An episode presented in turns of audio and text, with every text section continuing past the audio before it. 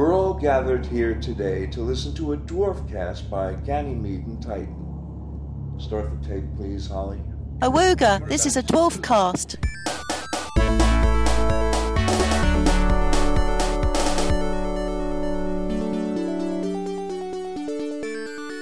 Hello, and welcome to issue ten of the DwarfCast Smegazine Rack, brought to you by Ganymede and Titan. This is the latest instalment of our ongoing mission to reread, digest and dissect every single edition of the Red Dwarf magazine, issue by issue. I'm Ian Symes, the babe-chasing space adventurer, and I'm joined as always by my biologically challenged child, Jonathan Cups. Hello. And my hip teenage daughter, Danny Stevenson. Hello. Oh, we're just going straight into that, are we? In this, the tenth edition of the Smegazine Rack, we'll be tackling Volume one, Issue ten, and as always, we recommend having the mag in front of you as you listen. If you don't have a physical copy, you can find a link to a P D F in the show notes on your podcast app or at w w w dot ganymede dot t v. But before we go any further, let's take a trip back in time to December nineteen ninety-two. The last month of the year brought much of the same news as the rest of nineteen ninety-two, I R A bombings and royal scandals, the latest being the separation of the then Prince Charles and the then alive Diana. The couple indicated that there were no immediate plans for divorce, presumably because Charles couldn't get the ring off his grotesque sausage fingers. In other news, George Bush sends twenty-eight thousand U S troops to Somalia in a campaign dubbed Operation Restore Hope, with the aim of bringing the Somalian Civil War to an end. thirty-one years later, the war is still ongoing. The best-selling toy in this year's Christmas market is the Thunderbirds Tracy Island. Any parents unable to secure the sought-after playset were able to make their own version at home, thanks to Blue Peter's Anthea Turner, making her second greatest contribution to British culture, behind that time she got blown up live on T V. Jesus Christ. Bill Wyman announced that he was leaving the Rolling Stones in order to concentrate on helping his wife study for her G C S Es. Genuinely, like, Have I Got News For You has not been this funny in like twenty years. Television debuts this month included A Touch of Frost, Peter Rabbit and Friends, and the B B C's first edition of University Challenge, whilst coming to an end with The Hitman and Her, Police five, T V A M and Hello Hello, these programmes crossing over like shops that piss in the night. When this issue was released on the twenty-sixth of November nineteen ninety-two, the top film in the U K box office was Single White Female, somewhat of a departure for its star Mac MacDonald. And at number one in the music charts were Charles and Eddie with Would I Lie To You, a significantly bigger hit than the follow-up singles Mock the Week, eight out of ten Cats Does Countdown, and of course, Space Cadets. So, as always, let's start with the cover. It's everyone's yeah. favourite art style. Well, there's some very strange photo editing going on. I love it. Yeah. Yeah, someone's been messing with the uh, smear tool and the... Uh... Well, that's the thing, I'm not... Ind- Yeah, I'm not sure how it's... I mean, obviously this is based on the old actual Casablanca poster from yeah. thirteen thirty Blair. But I'm sort of a bit... I'm a bit worried about why Craig Charles has had his cheeks... Like, his I don't know. And why Cat has a massive cheeks. Forehead. Yeah, I mean, there's, there's, there's some interesting art choices in this whole magazine. But yeah, Craig seems to have had his entire hair... sort of enfezzed. Enfezzed. Space bumps again. I think it's an added fez. Is there someone wearing a fez in the Casablanca poster? Is that why that's like that? Yes. Yes, there is. Right. right. Ah, well, someone with a ginormous so forehead? um, sort of. No, I mean, kind of. In terms of like a recreation, it's not terrible. It's it's quite good if you if you, if you get the joke, but if you don't get the joke, it's bizarre. I think more people are more likely to like understand this reference than half the references in Back to Earth. Take that, Back to Earth. I do prefer this cover to the previous Carl Flint one. I think because it has more of a aim to it, more of a purpose mm. to be a specific parody of something. Mm. Uh, yeah, it seems more. It seems less uh, conspicuous. Yeah. I liked I, I, I liked the previous stuff just because it just felt like it was it just felt pop art. I know it's nothing. I know it's not really like pop art, but it felt pop arty. If you see what I mean, like it just you know, just yeah. a familiar face in like a in, in a cool kind of abstract style. Yeah. So I also like this. It's definitely losing the battle for wall space. I should point out on this cover that uh, the date on it is November, but it is the December edition. It's just it's got the wrong date on the cover because the previous one also had November. So that maybe this is a reference to uh, Rimmer's uh, revision timetable. That would be a deep, deep joke. Yeah, also a couple of months too late, but yeah, yeah. But yeah, I think just to cock up, the next one is January. The previous one is November. So okay. To be fair, dating on magazines is always just a little bit like yeah. weird and unnecessary.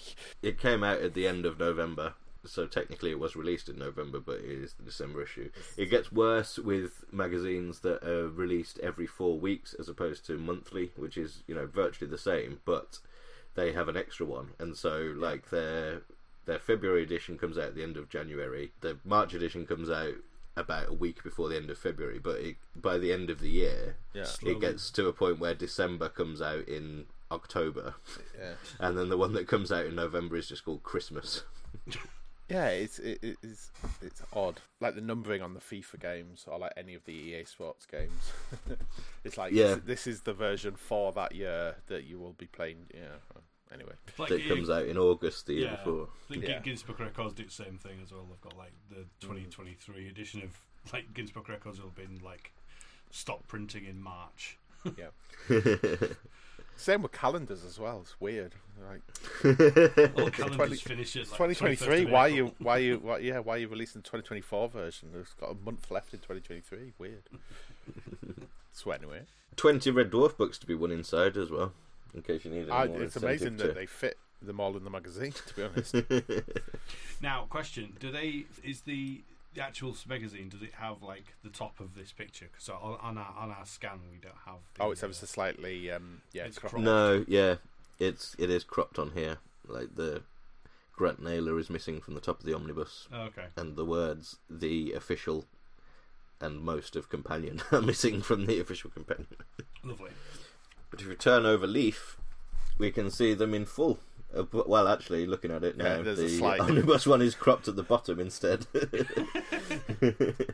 have the space. So between them, it's a brilliant book competition. Is this a um, the first time we've seen a refresh? Oh, this is the first time we've seen this refresh of the contents page. Yeah, there's more stuff on it. The credits are in a little column on the side. This week's joke credit is thanks to Humphrey Bogart. Huh. Yes.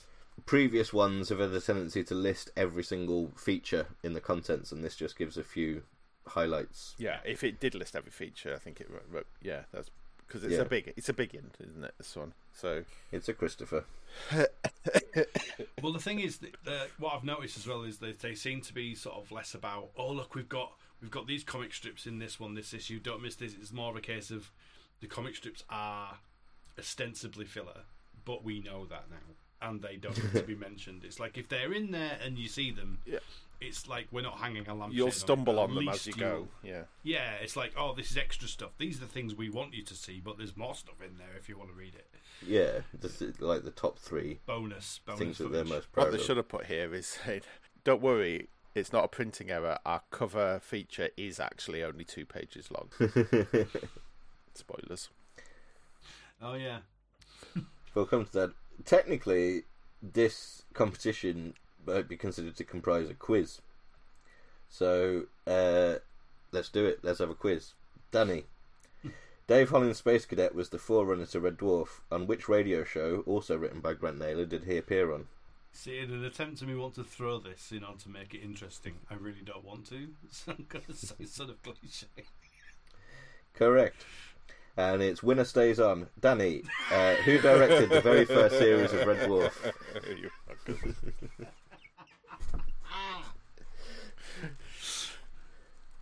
fucker. uh, Kylie Gwendolyn, let's throw it.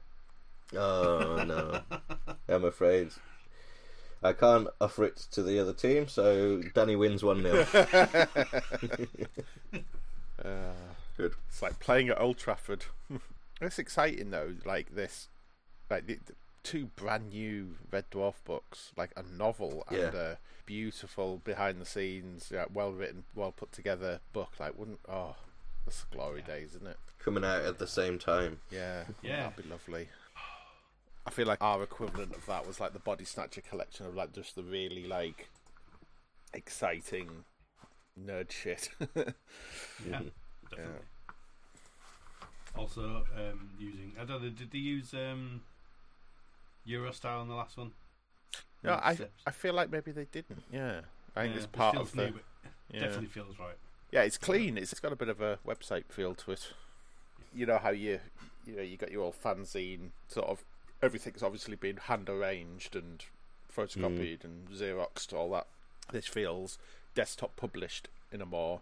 I know that it probably has been all the time, but if you know what I mean, like it just feels more sort of ordered and ge- yeah, geometrical. Yeah. Oh, there's also some jokes in the rules as well. Uh, employees and relatives thereof of Fleetway Editions, Penguin Books, and Titan Books may not enter, especially Jane's sister. they, they've got the opposite rules for the advert pages. And I like um, a full list of prize winners will be published in a future issue of the Red Dwarf magazine. Don't hold your breath.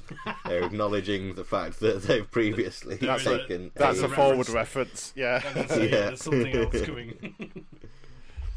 But we'll get to that. We will. So let's move on to the main feature of this magazine, the cover feature. Yeah. Uh, Jake Bullet in the case of the casting contestant. Now, last time round, you were anticipating a follow-up to the previous Jake Bullet thing, a pro story. Yeah, what an idiot. What an idiot I am. Like, oh, the last Jake Bullet was so popular. In fact, they even mentioned that, don't they, in their they thing? Do. After, they say, after yeah. spectacularly well-received tech story, we thought we'd do something completely different. Which is, you know, fair, fair enough, but, like, the, the whole reason why I liked the original tech story is that it was a very well done Naked Gun slash Police Squad ripoff yeah. that was absolutely packed with wordplay and jokes. Mm. And obviously you can't really do that with comics. Same writer, Steve Lyons. Yeah. But yeah, very different medium. Yeah. It's good. I'm I'm intrigued by the by the story, but like why is it only two pages? Like is it like is this art style maybe particularly like time heavy? And and it just this is all they could get done in time, because it's strange. Like, it, like slight spoilers, but it obviously you know it's a multi-parter and it goes yeah. on over multiple issues. I think the thing that makes this feel odd is just the fact that it was it's the cover story yeah. and it was trailed heavily in the last one, and it's the headline feature on the contents page, and yet it's only two pages long. If this was towards the end of the magazine, yeah. if the yeah. regular comic strip, which is, you know, the normal length was at the front and this was seen as a little bonus thing, you'd think, oh, great, yeah. a two-page Jake Bullet bonus. But it feels odd to to have the headline feature over with by the time you've turned two pages. Absolutely, it does, yeah. It's all about the context. But still, you got an appearance from Bob Monkhouse. Good point. And the chief appears to be like a, a baby. I don't like it's it, it's odd. Like it, it's a compelling art style, but I don't like I don't always like the the exaggerated. Uh, I don't know kind elements of hyper realism. Hyper real. I tell you yeah. what. I tell you what it reminds me of. Do you remember in the um, when Terry Gilliam first started out doing Uh, Monty Python stuff? He did like mm. he did like comics that had like just photos rather than. Right. And it was all like yeah. John Cleese, and it just that, that's what it kind of evokes to me is this kind of Terry Gilliam style of of like mixing like airbrushed medium with photographs and stuff. And it's just like yeah, it's a really weird mix. Yeah, yeah, yeah. Now you point it out that the shot of the game show set. There's a woman in the background like flipping the lever that yeah. very much looks like a Terry Gilliam cut out of a just, pin-up. They all look like, yeah. kind of like paper cutouts. Even the city looks like a paper cutout on top of, you know what I mean, it's like it yeah, just yeah. Where is the traffic light green on top and red on I know it's, that's that's what I thought was quite funny. So the traffic lights work, I was like yeah barely. uh, yeah, yeah. Mate, that's we part should... of the authoritarian thing of just like you know you, you're not meant to know what you're supposed to do so they can fuck you for traffic collision and yeah, yeah, because it's a fascist state still in it, because it's still saying like it's an inform on a friend's scheme, yeah. that kind of thing. Truncheon for change. I think the cityscape in the first panel. I think some of the buildings are circuit boards. I think they are.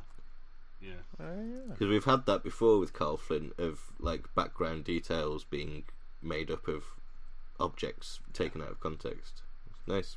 I'd like to know how this kind of stuff was done, actually, especially this kind of art style. It's a very specific look. Yeah. It's like you're using the the, fa- the fact that print is kind of like they've kind of intentionally sort of faded the print in order to get a style. Mm. Then they've coloured it. Yeah. Like a Technicolor type thing. Yeah, it's great. Um, we should recap the story. Yes. Such as it is thus far. What little there is. Uh, which is that Jake Bullet is, uh, or well, people, other cops are watching a T V quiz show on Jake Bullet's chest monitor, which is uh, now which over is, his cock. Yes. Well, half of for it, the purposes. Yeah. For the purposes of a visual gag, uh, they're watching twenty million What's My Line, which is a big T V quiz show where a man wins and they say, "Oh, come back tomorrow for the chance to double your money." And then Jake gets called into the chief's office to inform him that that show was pre-recorded and the contestant is now dead. I want you to find his killers. The end. Yeah. There's so a little bit setting of, up the story. There's a little bit of mystery of just like no one could have known the answer to that question, because the, the the twist here is that if they get it wrong, then they get killed yeah. via electric chair, basically.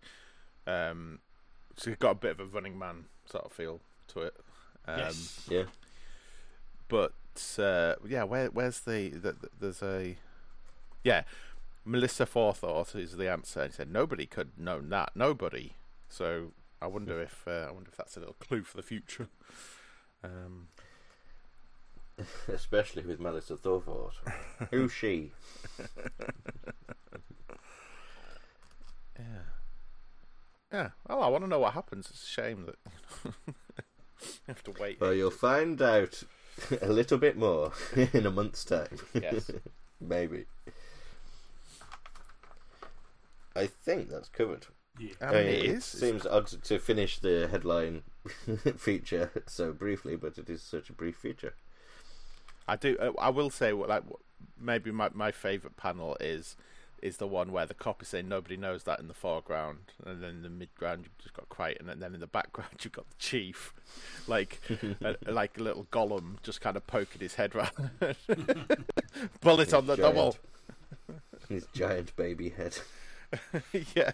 It's very odd, very odd. I wonder if that is actually Cal Flint's face. Which one? the, the chief. The, the chief. Yeah. Oh, it might be like self, yeah, self, in, self insertion. Yeah. Not now. It's too early in the morning. So next up, just a little casual interview with Linwood Boomer about oh. all of the things Red Dwarf U S A. Okay, Boomer. So it's interesting this, because this obviously was written before yeah. it, the the whole thing was shelved. It, it feels so. like it could have been like a bit of a like. I guess you don't do a press junket for a pilot, but like it feels like it, they were maybe in like bigging up mode of yeah, mm. yeah, sure, I'll do an interview because the purpose is to. To talk it's it up, past, I actually thought it would yeah. be a post-mortem. Yeah, I thought it was yeah. as well, but it seems like it's written sort of with, with past tense. Yes, yeah. I guess less likely to get a tell-all interview with Linwood Boomer after it's failed yeah. at this time, because obviously Linwood Boomer is moving on to other things in his As career. As is the nature probably, of American T V, yeah. like he would have just been like, yeah. ah, that's a shame. Oh, well. Um, yeah. Yeah. Oh, actually, I think I have this idea for one of the best comedies ever. yeah. I mean, he wasn't even involved in the second pilot, which I always thought yeah. he was, but mm. it turns out he wasn't. He was, he'd already left yeah. by that point. They basically, Rob and Doug sacked him off. Yeah, it's Rob and Doug and a camcorder. um, just to note that this interview is by Joe Nazaro. Yeah. Mm-hmm. First Smegazine credit for Joe Nazaro, who later went on to write the making of book, the series six focused one, yeah. and yeah, it's the gang is all in place now. Yeah, the main Smegazine creative team. Obviously, we started with Hudzen and Lyons. Uh, Jane Killick joined a few weeks later. We had our first Nigel Kitching in the last issue, and now Joe Nazaro is alongside doing these extra sort of real life uh, journalism bits. The pentafecta is complete. It's a good, it's a good gang, isn't it? Yeah, it's like, a good gang. Yeah, Joe Nazaro, I credit with my career basically, because reading the making of Red Dwarf book as an impressionable child, it was one of the reasons why I wanted to go and work in telly, because it, it seemed so exotic and exciting. Yeah, that's cool. So thanks for that. So obviously we know what happened to this, but I just wondered if there's anything in there that's particularly not juicy, because it's just like, but it, well, it is interesting sort of seeing the, the thought process of why they thought Red Dwarf would be a good fit for reading them. Between the lines, it doesn't sound like he thought much of Chris or Craig or Danny because he just says, of course you had to cast Robert. I mean, obviously you had to cast just the one member of the cast rather than recasting them all. It's very odd that it was obvious that you had to cast Robert. I, like, was he the big star at the time? Like, is is this how it was? I you know? think part of that is the fact that he has a pseudo-American accent and would translate uh, yeah. better to an American audience. Do you know what mm-hmm. I mean? And also, if you're in promotional mode and talking about how amazing the new version is, you probably don't want to linger on how good the the casts that aren't in this version are. That's true. We really because fucked we do up know that they Chris. Well, they tried to get Chris. Yeah, they we did, know yeah. that that yeah, is yeah. the case. So yeah. if he'd have accepted that, he'd have probably been talking about, obviously you've got to cast Chris, no one else can play Rimmer. yeah yeah I'd, I'd which is true, right, but yeah. yeah. Um, talking about promotional mode, I've pulled out an interesting quote here. It's probably the most densely packed half hour that anyone has ever done. Not I have ever done, not N B C have ever done. Anyone, no one has written a more densely packed half hour. Not even Faulty Towers. You might think Faulty Towers would be more densely packed. No, no, it's Red Dwarf U S A. The thing is, it it that's not a benefit of the final product. No. That there's so much to fit into twenty-two minutes uh, yeah. in reality, uh, considering that. As a result, you have absolutely no character whatsoever for Rimmer and no relationship between Rimmer and Lister, because you've tried to pack so much well, into twenty-two You've minutes. Taken some of what should have been Rimmer's lines and put them with Munson and, like, yeah, you know, further, further complicated things. It's a grand old mess, isn't it? Mm. Yeah. Anything else on Linwood? I think just in general, like, the fact that they had an interview with Linwood Boomer, to me, is impressive. Like, I didn't know yeah. that... Yeah. anyone had talked to him. I mean, I guess this is Joe Nazaro, like, you know, investigative journalist, like, mode. Like, he, he's obviously, he's good at pulling at the strings that other people haven't. And it's just a cool thing, even if it is kind of a puff piece, really, that, you know, probably it was, the interview was done with the hope that, ah, oh, when it's commissioned, we'll have, like, you know, this is how it all started. And then, but unfortunately, yeah. it had to be topped and tailed with, obviously, it was shit and it was never made. But here's the interview that we had. And it's just cool that they had that interview, to be honest. I get the impression he's American, John Sarah. I don't know. Based in New Jersey and London. Yeah, yeah. I, he, he, he'll be one of these half American, half British types, I think. Sure. Or, or... Traitors. Like Louis Theroux, like, has got one American parent. One New Jersey slash London based. Okay. Yeah. I just got the feeling this guy was American. I don't know what made me think that. Just, but it's an, like, American surname, isn't it? Oh, like I would, like I would it. think that. Yeah, it's either a fake surname or an American surname.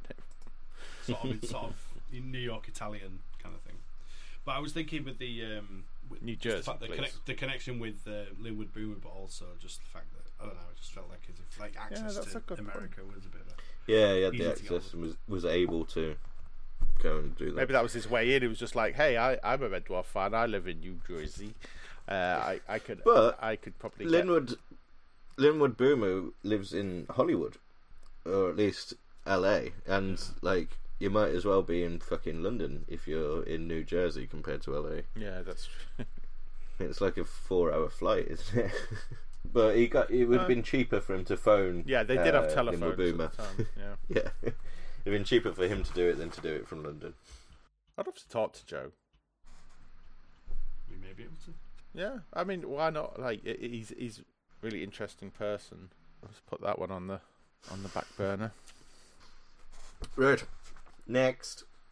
So speaking of photo editing, like this banner image of Hudzen ten, like distressed and like almost video artifacty. It's really cool. I really yeah, like I it. quite like it. Yeah, with the big. I would imagine that that effect was achieved by uh, taking a screen grab with a V H S. That's yeah, yeah, yeah, literally the off airs, like Steve Lyons off airs. Yeah. But it's almost like it looks like he's he's like an alien, like he's got two little light beady eyes. It's it's mm. it's it's just really cool. Yeah. Um, Moody. It looks like um, Abe from Abe's Odyssey. Abe, but but it looks like he's also carrying a severed head. Don't think Abe ever did that. The feature is Everybody Needs Good Androids. Yep. And it's a, a robotic review by Steve Lyons, or Steve T X four B Lyons. And it's sort of in universe mm-hmm. in that it's set from the perspective of the future where mechanoids exist, but it doesn't fall into the same traps, in my opinion, as some of the previous in-universe pieces yeah. by trying to shovel in jokes.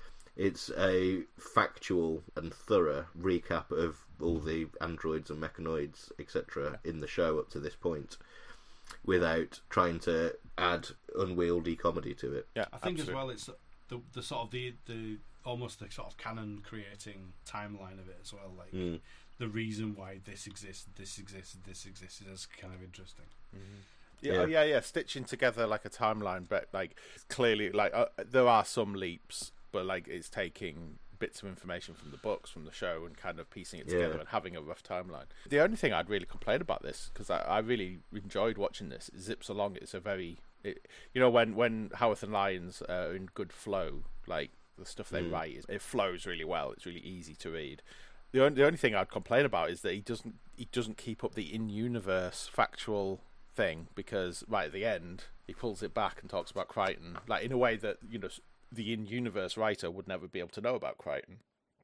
Yeah, um, that's true. That's true. So that's a, that's a shame almost, because it, it's a bit like, you know, mixing your tenses in it. It just it's like mm. it's not a big problem, but like when you're reading it, it kind of just jars you for a moment. But other than that, yeah, it's really cool. Yeah.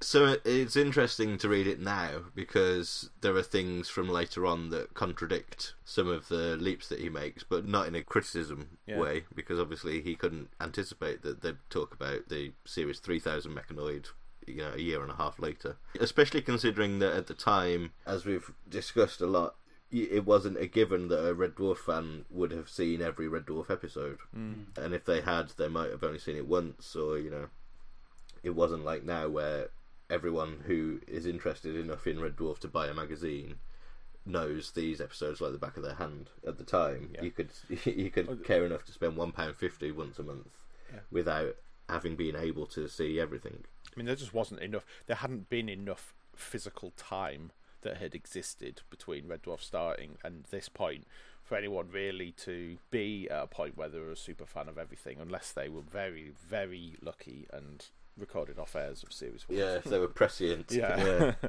Which I did used to do back in the day. I used to. Before on demand things, you would take a punt and record the first episode of a series yep. in case it, like, anticipating that you'd like it. I did that with T L C. The thing is with T L C, no scrubs. Well, it was digital, so you could scrub quite easily. I recorded it on my, because I got a t- I got a digital T V card for my P C, and so I was like, digital watch. I uh, I recorded the Quanderhorn remake with David Tennant, the one that has a ginormous banner. The Quanderhorn remake. Quanderhorn remake, fucking hell. Quatermass. Quatermass remake, um, which has the big banner saying "Turn over to B B C News now" because Jean Paul the Second had just died. Ah, uh, Jean Paul. Ah, Jean Paul. Yeah, so I've got that. So I've got that somewhat of, like, you know, that's a nice little time capsule. But yeah, like yeah. T L C, and I was like, oh, I'll record. Uh, I don't know. It's that early two thousands kind of like awkward B B C comedy yeah. era. I had an excellent tape, um, which I recorded long play, which, you know, looking back I wouldn't do, but times were tough. I recorded long play, the first series of The League of Gentlemen as it went out, and Hippies Ooh. As it went out, and that was a lovely All watch of an afternoon. Yeah, yeah, six hours alternating episodes between two very good comedies. Well, it looks like Steve Lyons recorded all of his Red Dwarf affairs on long play, and then. And then and then put them near the elephant's foot in Chernobyl for a, a, a while, and that's how he gets the effect. I would imagine uh, it's actually Alita Fell who did that. Alita Fell is credited next to the screen grabs on the opposite page of Hudson and Torquay. Well, I hope she was alright. So all it's right. Alita Fell's V H S. But yeah, yeah. I like the assumptions that are made. Like, Wax Droids came before Series four thousands. Like, that that's almost... Because when, when it was leading into that, about the Wax Droids, I thought, oh, he's about to talk about the Series three thousands. Forgetting, of course, that Series yeah. three happened yet. But then it was like, oh no, Wax Droids, and they were super, like, they they went to, they were over engineered, and it turned out to be not cost effective. So out of that came the the, the four thousands. Yeah. Um, yeah, that's a, a decent guess at what the canon actually yeah. turned out to be. Un- it is, yeah, yeah, yeah. Going too far one way and then paring it back, which is probably what you know we'll end up doing with A I or something. It's like finding the yeah. level, you know. But interesting that they use Crichton as well. Like, Series four thousands are all Crichtons. Yeah, yeah, that Crichton's yeah. like a model name. Yeah. Because, yeah, it's the Hudzen ten. Uh, that that's sense. The model name. And we, we refer to the one that arrived on Red Dwarf as Hudson. Yeah. But there are millions of Hudsons. There must be millions of Crichtons. It's like the O S of, of, of that series was the... It's the yeah, Crichton yeah. Series yeah. three thousand. But then like... weirdly you get Abel later on, but then I think Series seven contradicting what came Yeah, before. Real life Android. It used to name its versions after sweets and whatever. But yeah, the canon now would suggest that that's not the case because we've met Abel and yeah. we've met Butler. But yeah, this is the assumption at the time. Yeah. I mean, you may as well just treat it as two separate canon. Like, like Doug Dwarf is almost a separate canon, to be honest, because he... you know, rightly kind of takes takes some liberties with the continuity just to get us, you know, a story working. Mm. So it's interesting at the time that yeah, that this this does seem to be the, the case. Although then you have Camille. Oh no, you don't have Camille, do you? You oh, don't have Camille. Ah, but she was realistic enough for Crichton to believe that she existed. And that was called Camille. Well, maybe the female ones are called Camille and the male ones okay, are called Crichton. Right, right, okay. And then two X four B, like the middle names are the what are the individual unit identifiers. The serial numbers. Yeah, serial yeah. numbers, yeah. It's just Crichton with his middle name filed off. It's got the top half of a two X four B and the bottom half of a five two three B. It's a death trap. Sure, you could talk him into exploding. I found it interesting, the prediction. Of course, twentieth century scientists had developed robots of a kind, but it wasn't until way past the year two thousand that artificial intelligence as we know it was truly created. Mm. Yeah. How prescient! Yeah, Steve, very strange. It wasn't until about twenty years past the year two thousand. Well, I mean, we don't really have artificial intelligence now, we just have computers that are good at putting sentences together, you know. Yeah. You see what I mean? Like, the, the term A I is bandied about quite a lot.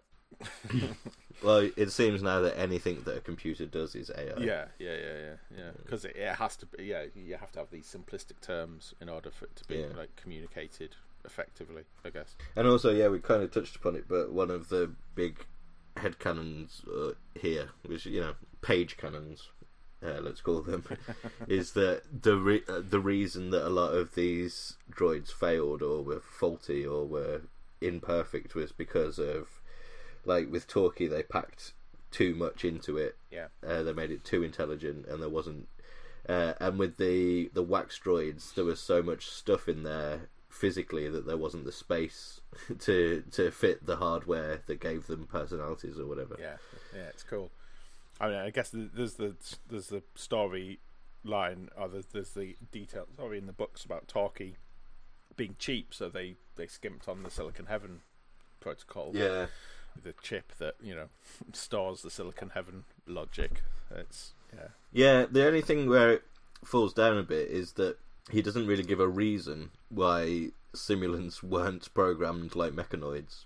Yeah, um, is like in order for them to be as well, in order for them to be as human as possible, the simulants should be given none of the inhibitions and beliefs that have kept their mechanoid counterparts servile for so long. That's just a really stupid idea in universe. Yeah. yeah. Yeah, well, we do lots because of stupid things in the name of science. I don't think it may. I don't think it says specifically here that simulants were designed for war. Oh, and yeah. I don't. I, when I think about it, I don't know whether that's just headcanon or what. If well, it's, it's stated in the series, well, that it is. It is designed for war, but it was in Series Six. so it oh, there happened you go. Yet. I thought um, I thought there was a mention in the books about the simulants being bred forward, but it might have been in backwards. Mm. Mm. I don't know for sure. Agonoids. It's always nice to see a picture of Nicholas Bull's face. Yes. Mm-hmm. Amazing, um, amazing costume. Look at the look like so the, the headpiece. It's almost like cracked sand in a desert. It's like it's yeah. so yeah. good, like metal that's just, just, just keeping itself together. Yeah, fantastic. The Inquisitor's mask is just like when you, you don't realise it's kind of lots of like, like as if he's absorbed souls. They've got skulls yeah, on. Yeah, yeah. It's yeah. I, it's Are we iconic. The baddies? you know, you know the skull helmets we have that have other skulls in them. It's a great design. Am I Crichton? I was about to say, there's no mention in here of Crichton later surviving to the end of time and becoming the Inquisitor. Going mad. I mean, that's a good piece of that's a good piece of canon, isn't it? That Crichton is the one that ends up being the one. Yeah, yeah, it's it's it's the all-time classic uh, fanfic. Yeah, because he's broken yeah. his programming, so yeah, it's like he just he just goes one step further. Link in the show notes. Probably for the second oh, was that time. Thing? Yeah, the, the Last Temptation of Crichton. The Last Temptation yeah. of Crichton. Oh yeah, fuck! Oh, it was I had no it idea. was one of those um, fanfics that was um, it was championed by Seb when he when he discovered it. Ah. Um, and it is it is good. It, it it's almost better as a. as an elevator pitch than than it is as a story, mm. but then that's you know that's fanfic for you. That's cool. Speaking of Android-based fanfiction, yeah. Once we finish the written piece, we move on to the latest instalment of Android. I'll tell you what it is because this is a lot more coherent as a yep. set of panels. However, I still did like I I still felt myself going cross-eyed, and I think I know why now. It's it's the the art style is so busy that you. It doesn't draw your eye keep, properly. Like you have to really, yeah, you have yeah. to really focus on like what's going on in this panel. Yeah, um, and I think that that combined with the jumping about nature of the previous ones, I, I really struggled with. But at least I know exactly what's going on in this one. Yeah, I think this is the best one so far. Yeah, because yeah. it's it's self-contained as a story and it makes sense from start to finish, standalone. Yeah, yeah, yeah. yeah. But it's, I, I don't know. It's not very. Funny.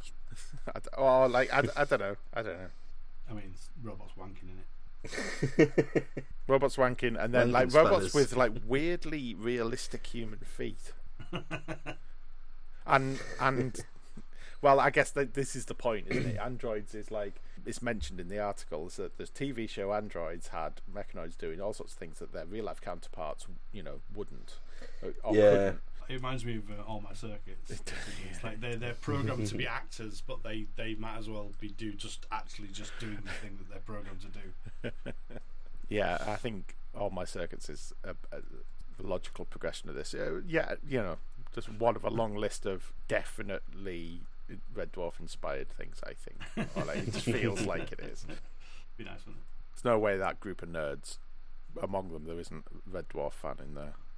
So Gary's got some sort of robo cancer, and shout out to Maplins. Yeah, no shout out to us. Maplins. Yeah. Oh yeah.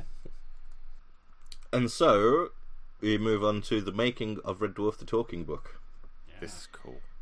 This is, is cool. It, yeah. This this is a, a bit of a time capsule as well because audiobooks are obviously like still a bit weird, or like that mm. they're not quite like. The massive thing that they are now. Yeah, everyone knows, you know, what an audiobook is, and like, but but this is almost like, yeah, I like it's weird. Uh, why didn't they ask the other guys? You know, why am I just the one reading this? Why is this not a radio yeah. show? You know.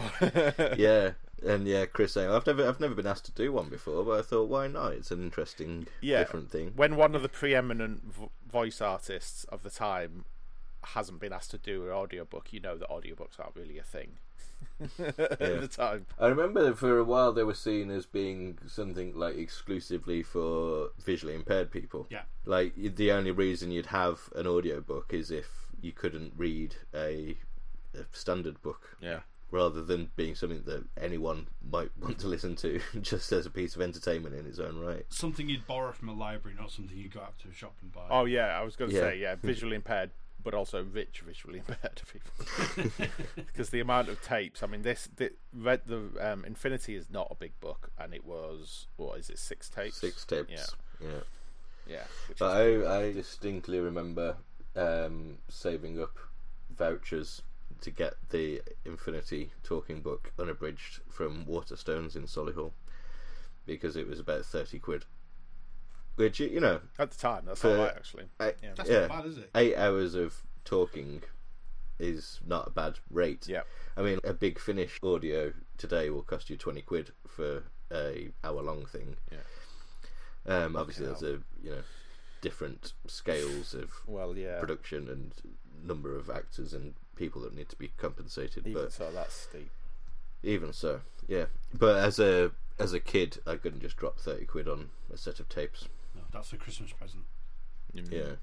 But yeah, this is very much a time capsule, because it's also talking about an analogue recording process and the producer winding the tape back if Chris stumbles, just oh. winding the tape back and going over it, which gives me minor heart. I was going to say, how how stressed does that make you? Like, it's like, oh, if he has to retake, just just rewind the tape and fucking record over. And it says, oh, I've already taped over that bit, so you have to start from the beginning. Yeah. Like, fuck.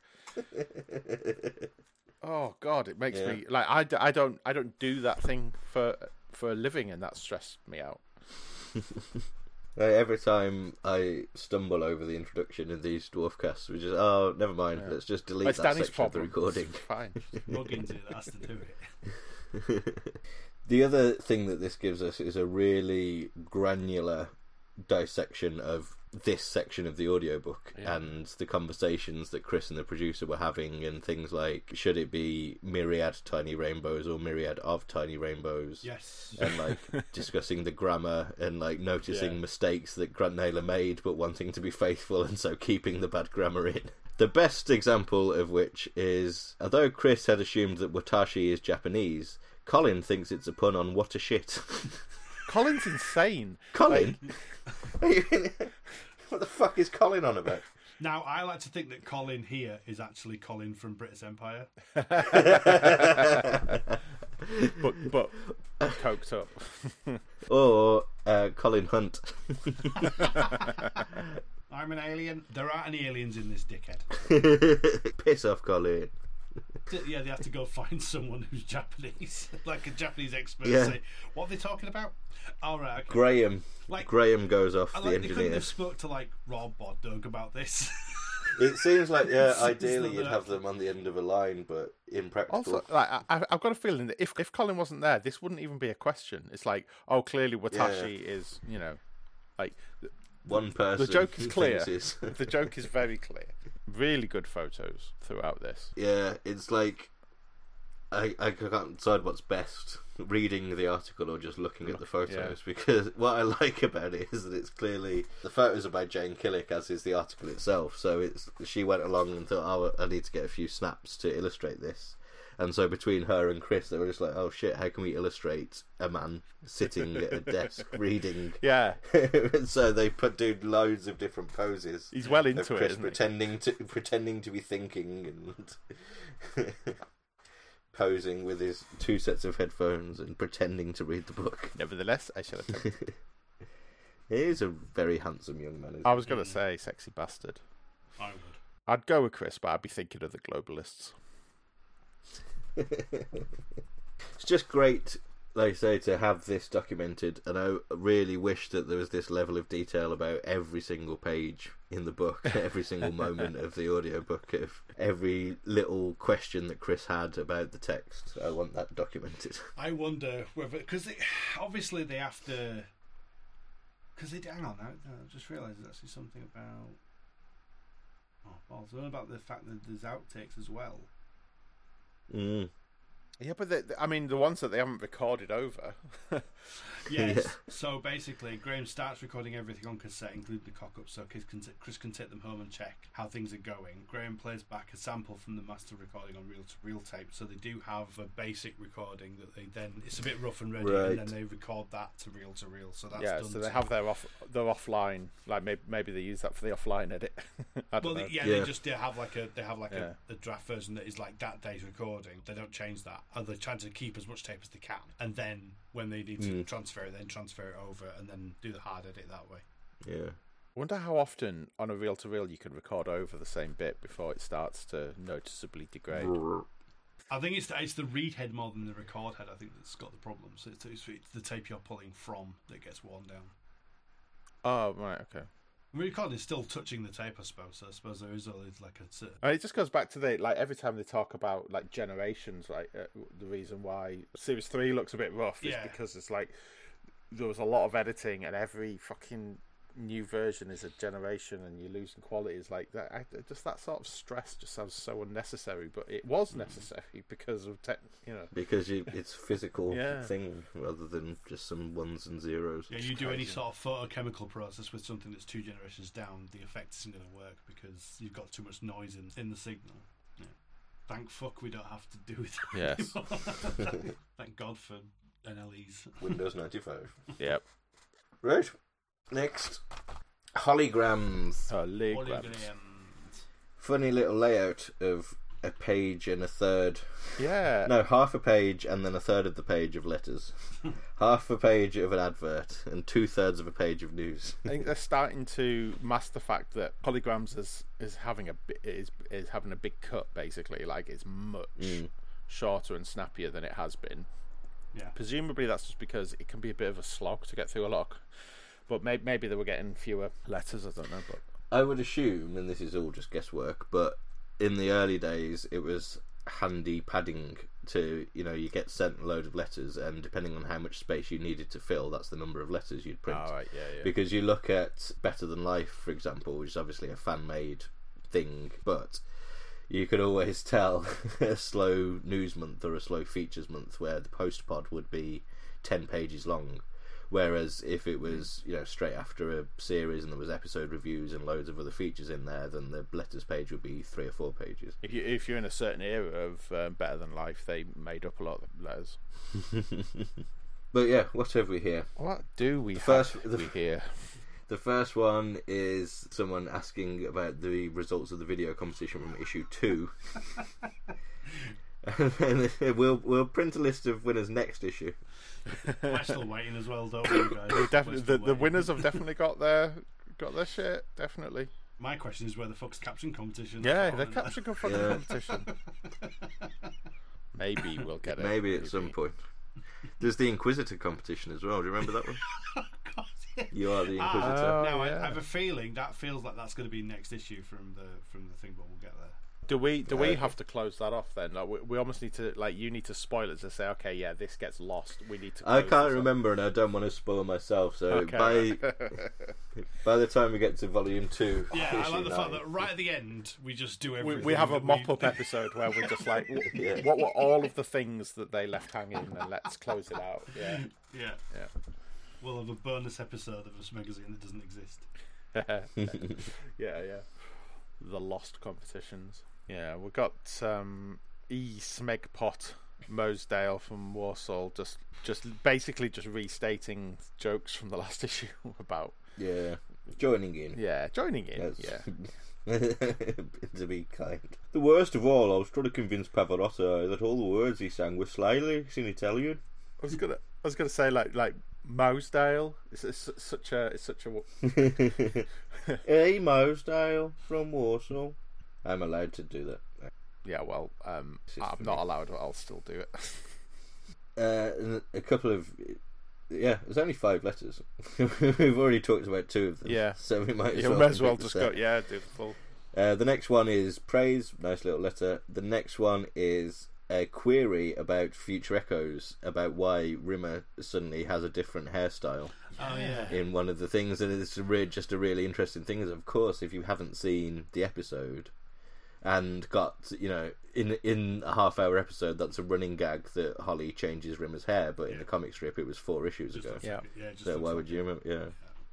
I mean, how do you not yeah. get that? Because it's set up with the beehive. Yeah, but four issues ago it was set up with the beehive. Oh, right, okay, fair enough. Oh, right, right, right, of course, of course. You'd, get, you'd easily get it from the episode. It's interesting because he says, if I were you, I'd create another large and painful boil on his neck. So it's like, that's what he does in the book. So he must know why they're doing that. Mm. It's weird. Anyway.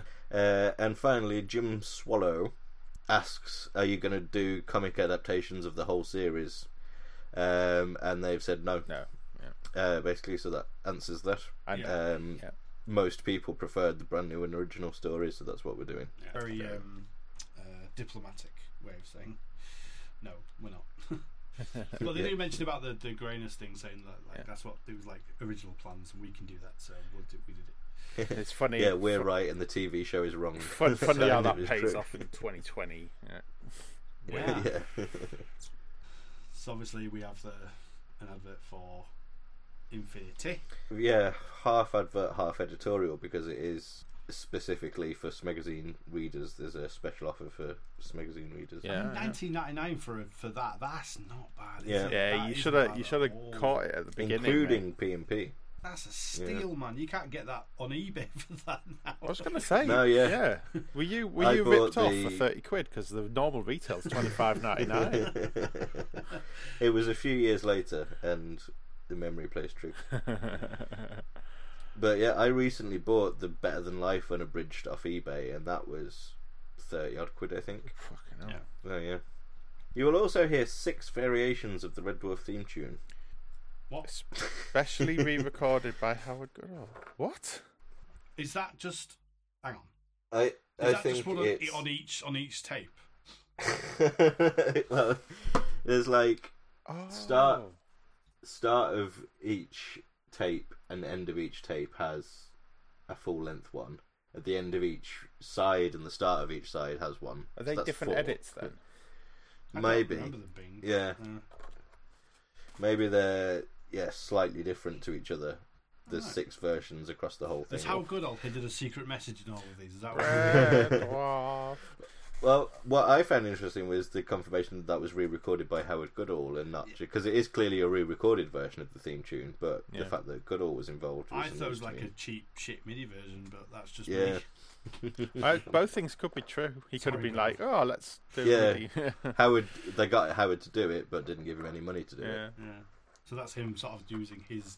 Oh, okay, well, I feel bad about that. If that, if that is. Well, you will hear more about Howard Goodall's um, tech setup oh, yeah. later on. Mm, yeah, we'll expect a full report, Danny, on the shit that he uses. But in the meantime, before we move on to news from Dwarf, this is the time where we do our letters pages as well. Oh, yeah, I forgot about that. Been a while. It's a good job. It's a good job you host this and like arrange everything. Cause... Uh, so yes, these are the comments that have been left over at G and T about the previous magazine rack. So it's all talking about things that we covered ages ago. Mm. So good luck remembering the context of these. Go back and re-listen to the whole episode first. yeah. yeah, go on then. I might have to do that. uh, Clem says Clem's one is about the Rob and Doug interview from the last uh, issue, talking about Red Dwarf U S A. Oh, yeah. I'm wondering whether Doug misremembered the Mars bar Milky Way confusion, or perhaps just simplified it for the case of a good anecdote. Yeah. If I recall correctly, they do indeed have a chocolate bar in the States called a Milky Way, which is the same as a U K Mars bar. Yeah. The nougat is a little different, but apart from that, it's the same. But the closest thing they've got to a U K Milky Way is the Three Musketeers. Three Musketeers, yeah. That's the, that's the one that's the... yeah. And everyone knows so that Doug's now because the whole of Oxford Street um, is American candy shops. I thought they were knockoff T-shirt shops. First one, then the other. And vape shops. Three in one. Money laundering opportunities. Warberdog says, I'll be the pedant to point out that Nigel Kitching is mainly known for his uh, writing on Sonic the Comic, not drawing. He drew the odd Sonic story, but mainly just did his own decap attack strip. Ah. My first magazine opened with one of his stories. It was comforting. Ah, nice. Yep, yep. So he writes... Cop. And draws first magazine, but mostly writes for Sonic the Comic. Oh, okay. And speaking of comic book artists that we don't know as much about as our readers, despite the fact that we are the ones doing the podcast, Pody says the artist on the second comic, which is In Living Memory, part two, which is coming up later, is the legendary Ron Smith, famous for drawing Judge Dredd in two thousand A D and the Daily Star. Yes, you read that correctly. He was known for using an alarm clock to ensure that his comics work paid a decent hourly wage, working only until the alarm sounded, then tossing that page aside to start the next one, with which the process would be repeated. That's fantastic. This anecdote is often shared with a mixture of horror and awe in modern-day comic artist circles. Sadly, we lost Ron in twenty nineteen at the grand old age of ninety. Oh, oh Scooby-Doo. We lost one. um, that's a fantastic story. Also, it like the fact that he's Judge Dredd artist does explain the Buff Squidward vibes. I think, yeah. yeah. I mean, what if he hadn't finished? Like, it just sounds sound like maybe that's embellished slightly. Like, I mean, this man is my hero. This man is, is who I aspire to be. Yeah, if not, only... Not this is anti-Dan, isn't it? Yeah.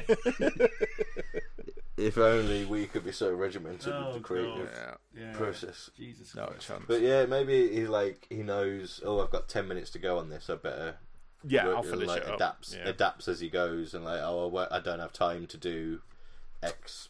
set piece that I was going to do in the last panel, so I'll just do a simplified version. Yeah, because he's yeah. getting paid X amount to do it, so yeah, he's got he's to keep paid per and, page, and, and that's yeah. it. It's like, and that is the right way to be doing it, ostensibly. Absolutely. Even though every fibre of my being disagrees, but I bet you he was probably more similar to you than you realise. This this sounds like um, um something having that's to come keep out in of, check. Yeah, that keeping yeah. in check. Yeah. If it, if if he was nineteen, twenty nineteen, he wasn't like a young up and coming person at the time that he did this, so yeah, it must come at the end of a process of figuring out that he was spending hours and hours and hours doing one panel. Or just becoming very, very good at like compartmentalizing yeah. his time as well, like knowing that that is the amount of time I should be spending on that, and that will be that will be good enough, and therefore I can move on. It's like and having, being, and having the technical skill to be able to pull off exactly an audacious mm. working practice yeah. such as that, which is. Yeah.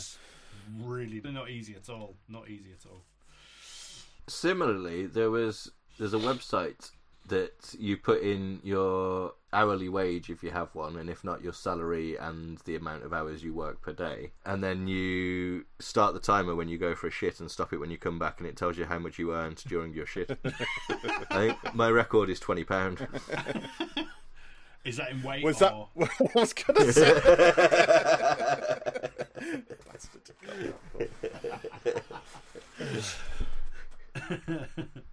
Anyway, last issue we were praising one element of the In Living Memory strip having a callback to the Rimmer's Diaries prose piece, in that there was a continuity with Rimmer having lost his pen. Sai comes along to piss on that parade by saying the date in the strip is given as the fourteenth of Galdolf, and Rimmer lost his pen last Wednesday.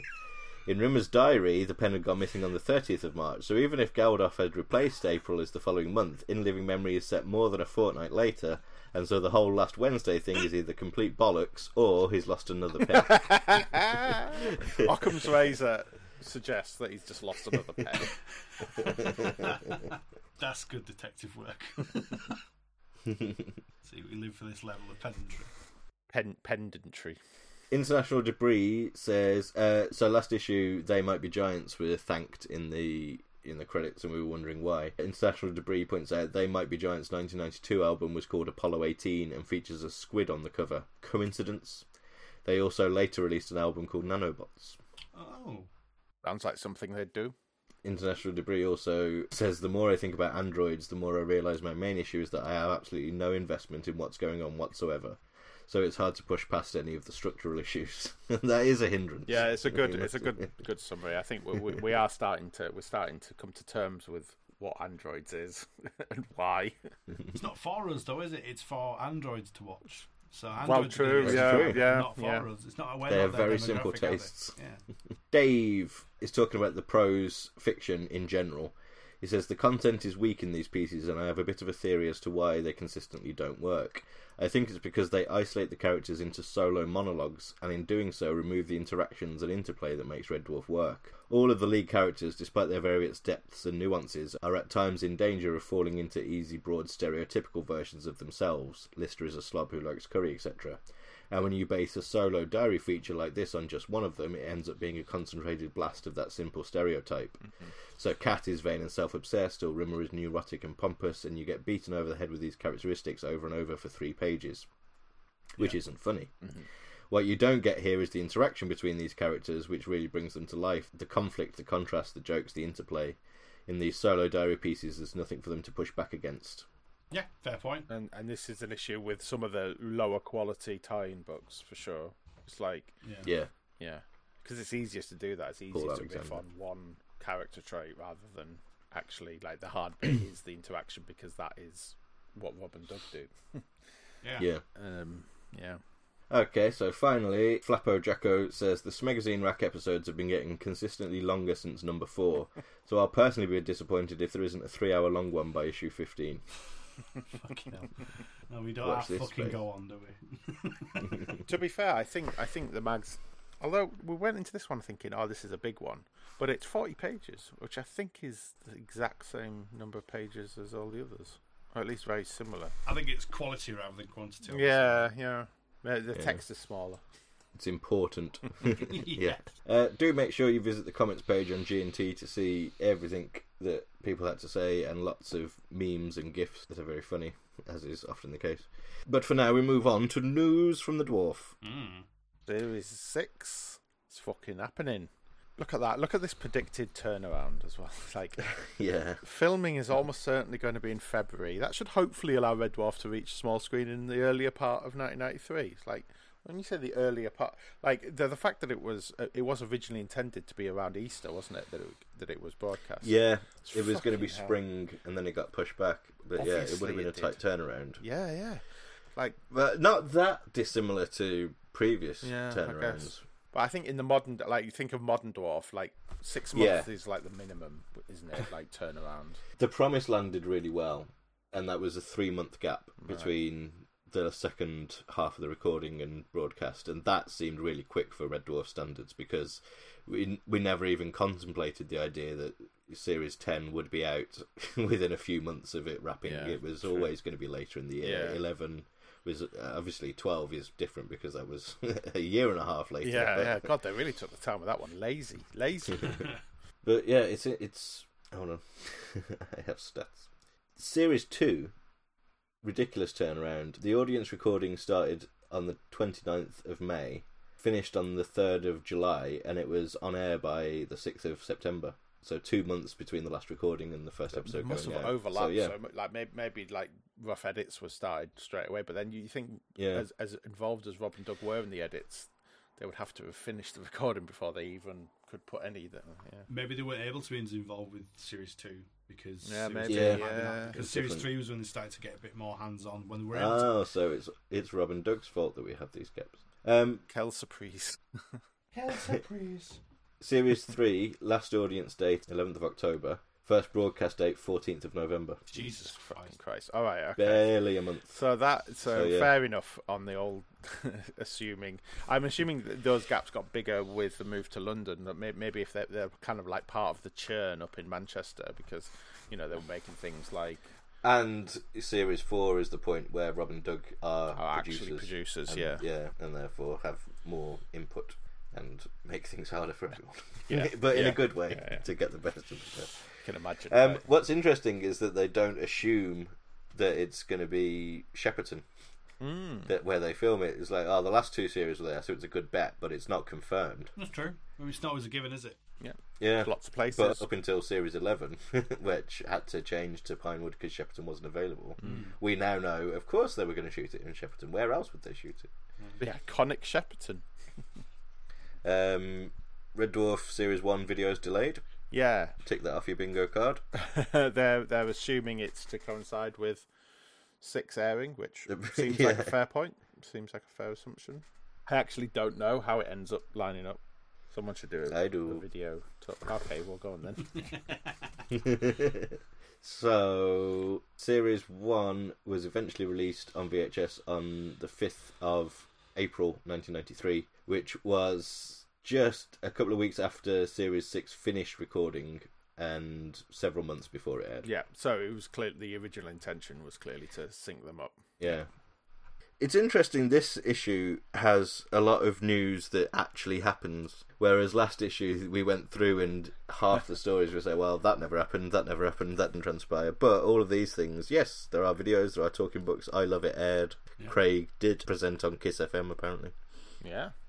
Getting his getting his D J chops uh, in, earning his D J stripes. You can find him on one hundred megahertz. Paul Jackson's got a new job as director of programming at Carlton, which I seem to remember in the last Smegazine rack we we, we had to look yeah, up and yeah. figure out we what he was up to at that yeah, time. We, yeah, we just waited a month. If you, if you want any further broadcast-related anxiety, he will probably be worrying about the new T V schedule going on air at the London region from midnight on December the thirty-first. Like, isn't yeah. that just a... That seems like a really unnecessary switchover point. Like, just add a month. Do on. It at six a.m. the next day. Or like, add yeah, add like, oh yeah. Technically, the franchise ends at the end of, but like, I don't know, yeah. do it a month earlier or a month later. Like, f- fucking don't ruin everyone's Christmas. But it's interesting though. They say, "Well, you're tucking into your turkey this Christmas," but turkey's got a capital T. Oh, it's implying that we're tucking into a country, we're eating the country. God damn it, Jane Killick. If it bleeds, we can kill it. I like that. Whatever happened to Paul Jackson? It's just a funny, it's a funny concept, isn't it? Um, in a dance as old as time itself, D J got delayed. Oh no, it's not D J that got delayed. It's no. the, uh, it's the no. um, Trek, Trek Dwarf. Dwarf. Yeah. Okay, fair enough. It's the fact that they're not they're they're, they're looking into organising another convention, but not yeah. quite sure when to do it. So that's the yeah. yeah. Following the success of Dimension Jump ninety-two, the organisers think, well, maybe we'll come get round to doing another one at some point. That's the dance that's always yeah. It's either that or booking the hotel on the Sunday of uh, for the next one, the Sunday yeah. of the previous one. Jesus. And that's all the news. Right. Speaking of things that you can buy for Christmas, if you turn over the page, we have Claus, the latest bastard. mail order catalogue thingy. Yeah, and some shirt, uh, some surf shorts which I've never seen before. Surf jams, I think you'll find. Yeah, black surf shorts and white t-shirt. Yeah, come on. Yeah. No one, no Red Dwarf fan. I mean, there's only one white T-shirt that any Red Dwarf fan has ever bought, and that's the Scudder concept art one. Yeah, we've discussed this. There is no large Inquisitor black T-shirt. You have to go extra large. Uh, I, I don't think I ever had that T-shirt, and it's really good. It is. So. I've got, I've got the binary black T-shirt. That should be black or white, round, surely. And I have the Smeghead T-shirt, but I think I have a later reprint of it rather than the original, and I've got the Better Than Life T-shirt. Alright, but what I really want is the baseball cap. It was first released in seventeen sixty-nine. Ah yes, the uh, eighteen nineteen cartoon white T-shirt that says Red Dwarf five but is a picture of Justice, of Justice Boots, yeah. which was the Smegazine issue two cover. Yeah, Colin Howard artwork. They fucked it. Maybe, maybe they that is a, that has an error. When you do buy it, it will um, say four. Or they give you like a red marker to just add the extra. It, yeah, bundle it in. An iron on eye.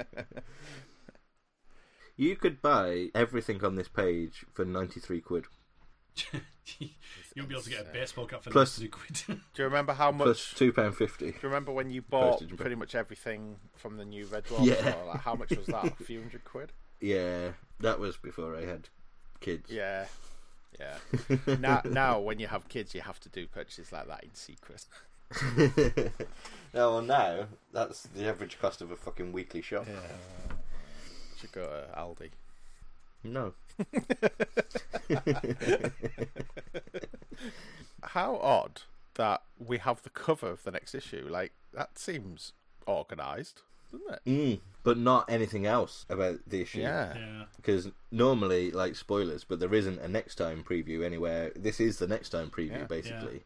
Yeah. In all the previous magazines, it's here's a list of features that are coming up, and yeah, all we have to go off is this picture of Chris Barrie having his nipple rubbed. Yeah. And the Inquisitor asks, "Are you worthy of life?" Which makes me think that that's going to be the Aha. results of the Inquisitor thing from yeah. the previous, yeah, or a comic, because it looks like. That's a frame, like, you know, the the design there of the Inquisitor. You yeah. should say it's out on December the thirty-first, unless Paul Jackson has destroyed the universe. Yeah. I guess. Where is it for half an hour? I, I don't know. Because that's what Finbar Saunders says, and that's like a F N A F F N A implies that you've made an innuendo. Yeah. Yeah. Well, it's out on December the thirty-first. What Chris Barry's cock is out on September. On oh, December maybe the thirty-first. That's what. The, yeah, I don't know. That must be it. Yeah. Yeah. Quite racy. I mean, as as we will find out, that you can't let a cock joke go by without like hanging about seven lampshades on it. Well, if you're going to hang a lampshade on it, it's doing all right. um, anyone read Crystal Line by Anne McCaffrey? I lost three years of my life to the heroin.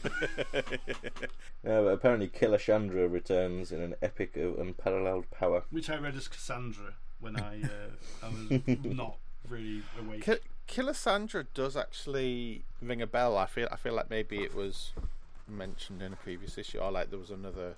or we've seen this advert before, maybe. I don't know. It's been so long since the last one. Well, the disambiguation on Wikipedia says Killachandra is either a uh, town in Ireland or the oh. f- science fiction character from Crystal Singer. So, oh. well enough known that it's... We haven't had this um, this advert before. No. What? This is the first mm. time it appears.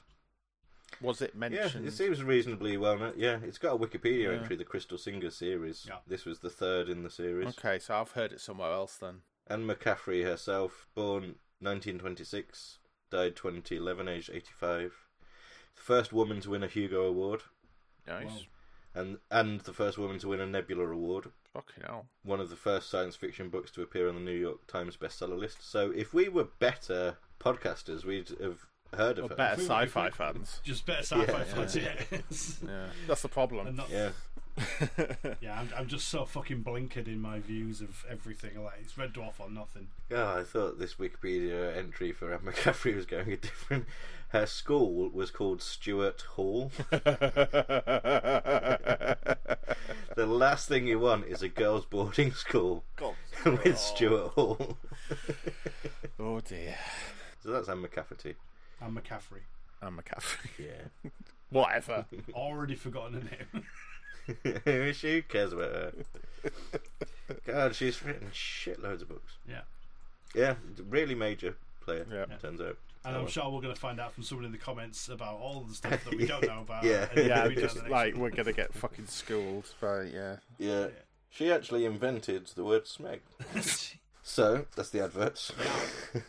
All the adverts, I think, isn't it? Yeah. No, not quite. But here we come to In Living Memory Part two. Yarp. It looks The so conclusion good. of the previous one. Yeah, the conclusion of the adventures of Buff Squidwards. yeah. And can I just point out at this point that the artist of this is Ron Smith, and he was famous for drawing Judge Dredd in the two thousand eight Ian yeah. Daily Star. Oh, wow. You... Yes, you heard that correctly. Wow, well done. You. He had this thing where he never... He always used to have an alarm clock. I mean, considering that, like, it, look at the, le- the level of detail is... Amazing. Is it, yeah, with that in mind, yeah. does does it get shitter as the page goes on? It doesn't. It seems yeah. really. Oh, I mean, uh, you know, maybe like it down yeah. the bigger, yeah, this man, this the man bigger pieces, well. like the more detailed panels seem to be towards the top of the page, and the bottom ones are more. But there, there's no drop in quality whatsoever. It's the, it's the thing of it's it's just that. It's just you learn where to put your where yeah, to put your best work, effort. isn't it? You yeah. know where you yeah exactly. Yeah, and obviously he doesn't necessarily have to start at the top of the page and work his way down. No, you work with if the stuff know, that you want to. Yeah, you want. Yeah, to, yeah, exactly. Doesn't matter where it falls on the page. He's got the bits that he focuses on and the bits that he. I mean, I one hundred percent thought that that's how comics were made, as you do it in order, but obviously you don't do that because that's would, mental. Yeah, you would. Yeah. I mean, God knows how you'd actually do it, but yeah. Starbucks uh, lost some weight around the arse. Yes. It's a bit slim. Oh, yeah. Very slim. It's moving very quickly. It looks more like a plausible spaceship, to be fair. Yeah. Or like, um, you know, maybe a bit more mm. Thunderbirds too. Yeah. Should we recap the plot and then... Yeah. oh, go on then. It. So, we're picking, up from, we're picking up from last week. I'll, I'll, I'll let you do it. I'll let you do it. We all know, but let's, you know. for, for those who don't know, you, you do it, you do it. Go on. So last week, month, they made a big monster because Lister accidentally imagined it. They run off, they escape, they leave the monster behind. But in the middle of the night, Lister wakes up and discovers that uh, Rimmer is missing and has stolen a starbug. Rimmer has gone down to gain access to the memory-making solid machine to try and build himself a new body. He does. He makes himself a big superhero with a giant penis. But they run into the big monster that scared them all off last time. The new Rimmer, much to his detriment, has given himself bravery, so he risks his life and gets uh, trapped in the cave.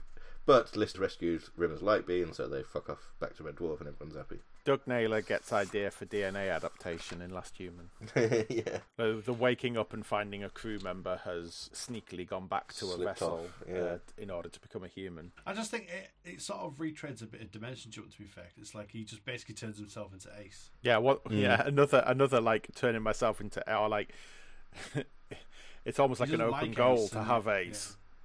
But but he's conspicuous by his, you know, absence. But this isn't a, an intentional like I want to look like Ace. It's like I remember myself this way. This is yeah. This is just the human flawed memory. I suppose it's a little bit the Rimmer experience. Yes. The version yes. of Rimmer that Crichton creates from Rimmer's Diaries. You're absolutely right. That's exactly what how it is. He wants to be. Yeah. It's like Listy being able to play the guitar as a siren. Yeah. Yeah. It's how he perceives himself to be, not as he is. Yeah. It's a good concept.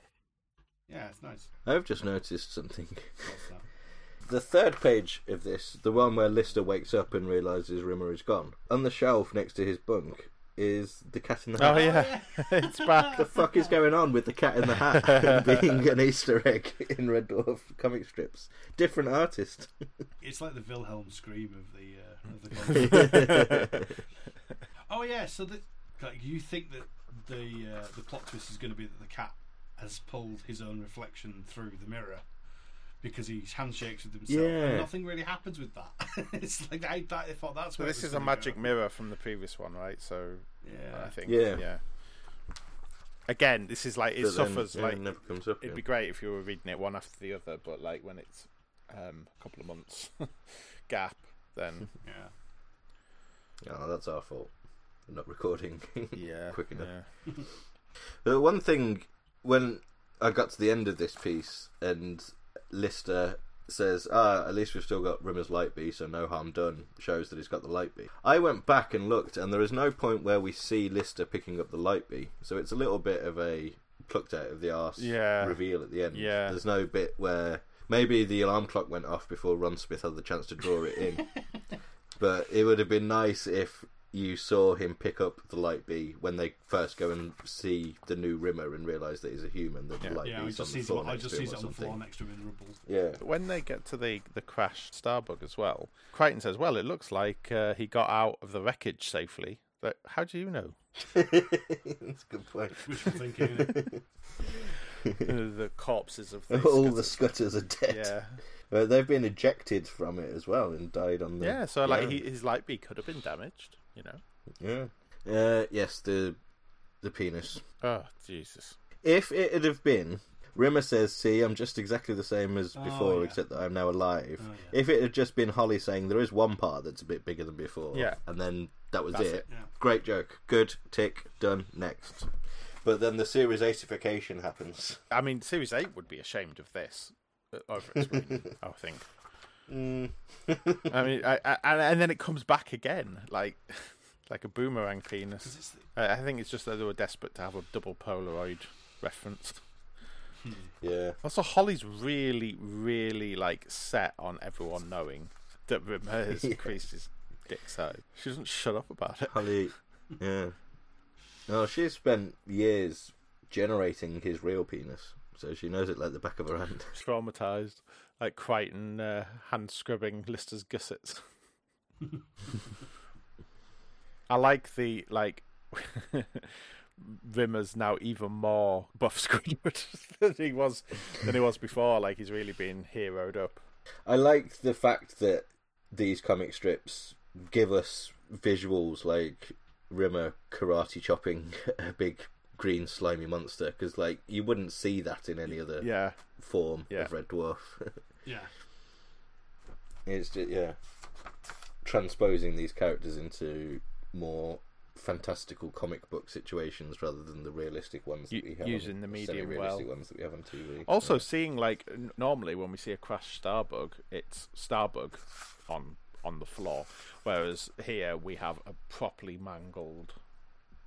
Like, yeah. like it's a lot more realistic. And obviously they're able to have it in frame with life-sized Crichton, Lister and Cat, which you wouldn't necessarily, you could have done with like forced perspective yeah. or with mm-hmm. blue screen or whatever at the time, but it would have been tricky. Yeah, yeah. Much like the first part, I would say that this is now special. It's like not in the top tier of comics, but it's also not shit. No, no, it's all right. Um, for the, for that, we should be grateful. Yeah, no, it's very it's very encouraging for the future. Like it, you know, it's just, what is this? I mean, Waiting for God, or it's, you know, Meltdown, or it's Parallel Universe. You know, like just yeah, yeah. it's a good one of them. Technically, this creature is technically man-made, but I mean, you could argue this is the only alien in the entire Red Dwarf. Yeah, it's functionally an alien, like many things. Yeah, it's man-made as much as like Lister dreamt him up. But yeah, yeah, it's no more of a liberty than Rob and Doug took with yeah. you know, aliens that are not aliens. Do you remember this this scenario? The machine, the temple, the caves, everything. Is a cat world. Yeah, I'd totally forgotten. Because I've only just remembered that. Yeah. And I was like, oh, is it man-made? Because where did the machine come from? The machine came from cats. Mm. Yeah. But that's not relevant at all. Like, it could have been And there's cat, anyone. There's cat accoutrements like... everywhere as well. Cat accoutrements. Cat, cat, yeah. cat accoutrements. The only thing that kind of gives it the, the sort of cat thing still any credence is the fact that when you see them looking at Rimmer, when you first see him as like hero style, there is like that kind of temple thing that has a bit of a cat head type feature on yeah. the top. That's the only kind of clue that, that that's any continuity. But, like, narratively, it doesn't need to be the cat people at all. No. It could be, like, you know. Yeah. It was invented by humans in the future, and you know, it, it just shows anything. That there was a particular hunger for like trying to rediscover the cat people, and it shows that Red Dwarf has always used the vestiges of learning more about the cat people whilst learning nothing Doing about nothing. The cat people. Yeah. That is a theme. Yeah, that, you know, it's even can be levelled at the Promised Land to an extent that it's it's more about Lister than it is the cat. Mm. Yeah, but at least we do get a lot more of the cat people in their society. Oh. I mean, is it survey time? It's survey time. Let's see what our survey says. Oh, our survey says some, some, some things. Awful, awful opinions. Oh, my Christ. I mean, like, it's obviously everyone's entitled to their opinion, but what the fuck are you talking about? All of you. Like, Howarth and Lyons and their commentary, but also the voting public of, like, with the exception of Back to Reality and Quarantine, Series five is shit, and Red Dwarf has already peaked at this. Like, Red Dwarf was at its best at four. During Series three and four, yeah. It says. Like, if you were to draw, like, a graph of, like, it's like there's, like, an upward curve, and then as each series goes on, that curve stretches out so that it starts to mm. encompass more of the early mid stuff. Yeah. You know, that's kind yeah. of seems to be the thing. It's like the series, you know, it's like there's always this kind of peak in the middle, but that peak is depending on how wide moves, the uh, yeah. yeah how wide the graph is. There seems to be two things that are wrong here. There's series five doesn't have enough jokes; it's not funny enough, which is just patently bollocks. And then there's the old, like the thing that still is still now is like, oh, it used to be about the characters and the interactions and blah blah blah. Now it's Monster of the Week, you know, sort of shit. And it does seem that like yeah. five is kind of the nexus for both of those criticisms for what they are, and you can so you can see maybe why a certain person would be like, no, I'm not a fan of five because I like more, I like more yeah. gag-based stuff, and like you know, you but... can see that, but that certain person is a fucking idiot because yes. like you can't complain that Red Dwarf five is not a character-based yeah. comedy. Yeah, Hollow Ship is a personal love story of one character. Yep. Yep. Inquisitor takes the tropes of the characters and rips them apart and, yeah. and turns them on their heads. Terraform is about exploring Rimmer's psyche. Quarantine is a character piece about what happens if you lock them all yeah. in a room. Demons and Angels is a character piece about extrapolating the best and worst parts of each character. I mean, I could go and on. Back to Reality is a fucking Back to Reality. Yeah. Well, at the very least, Back to Reality gets its props. Um, but, yeah. But Holoship just gets shit on. I, to be honest, is, is, there's an argument to be made that Holoship is the, the most wronged episode. Like, wrong, even more so than Meltdown. Because the second worst episode ever. It's because it's lovey-dovey, that's what it is, and a lot of people just like, oh, it's soppy, I don't yeah, like it. Yeah, maybe that's just like nineties.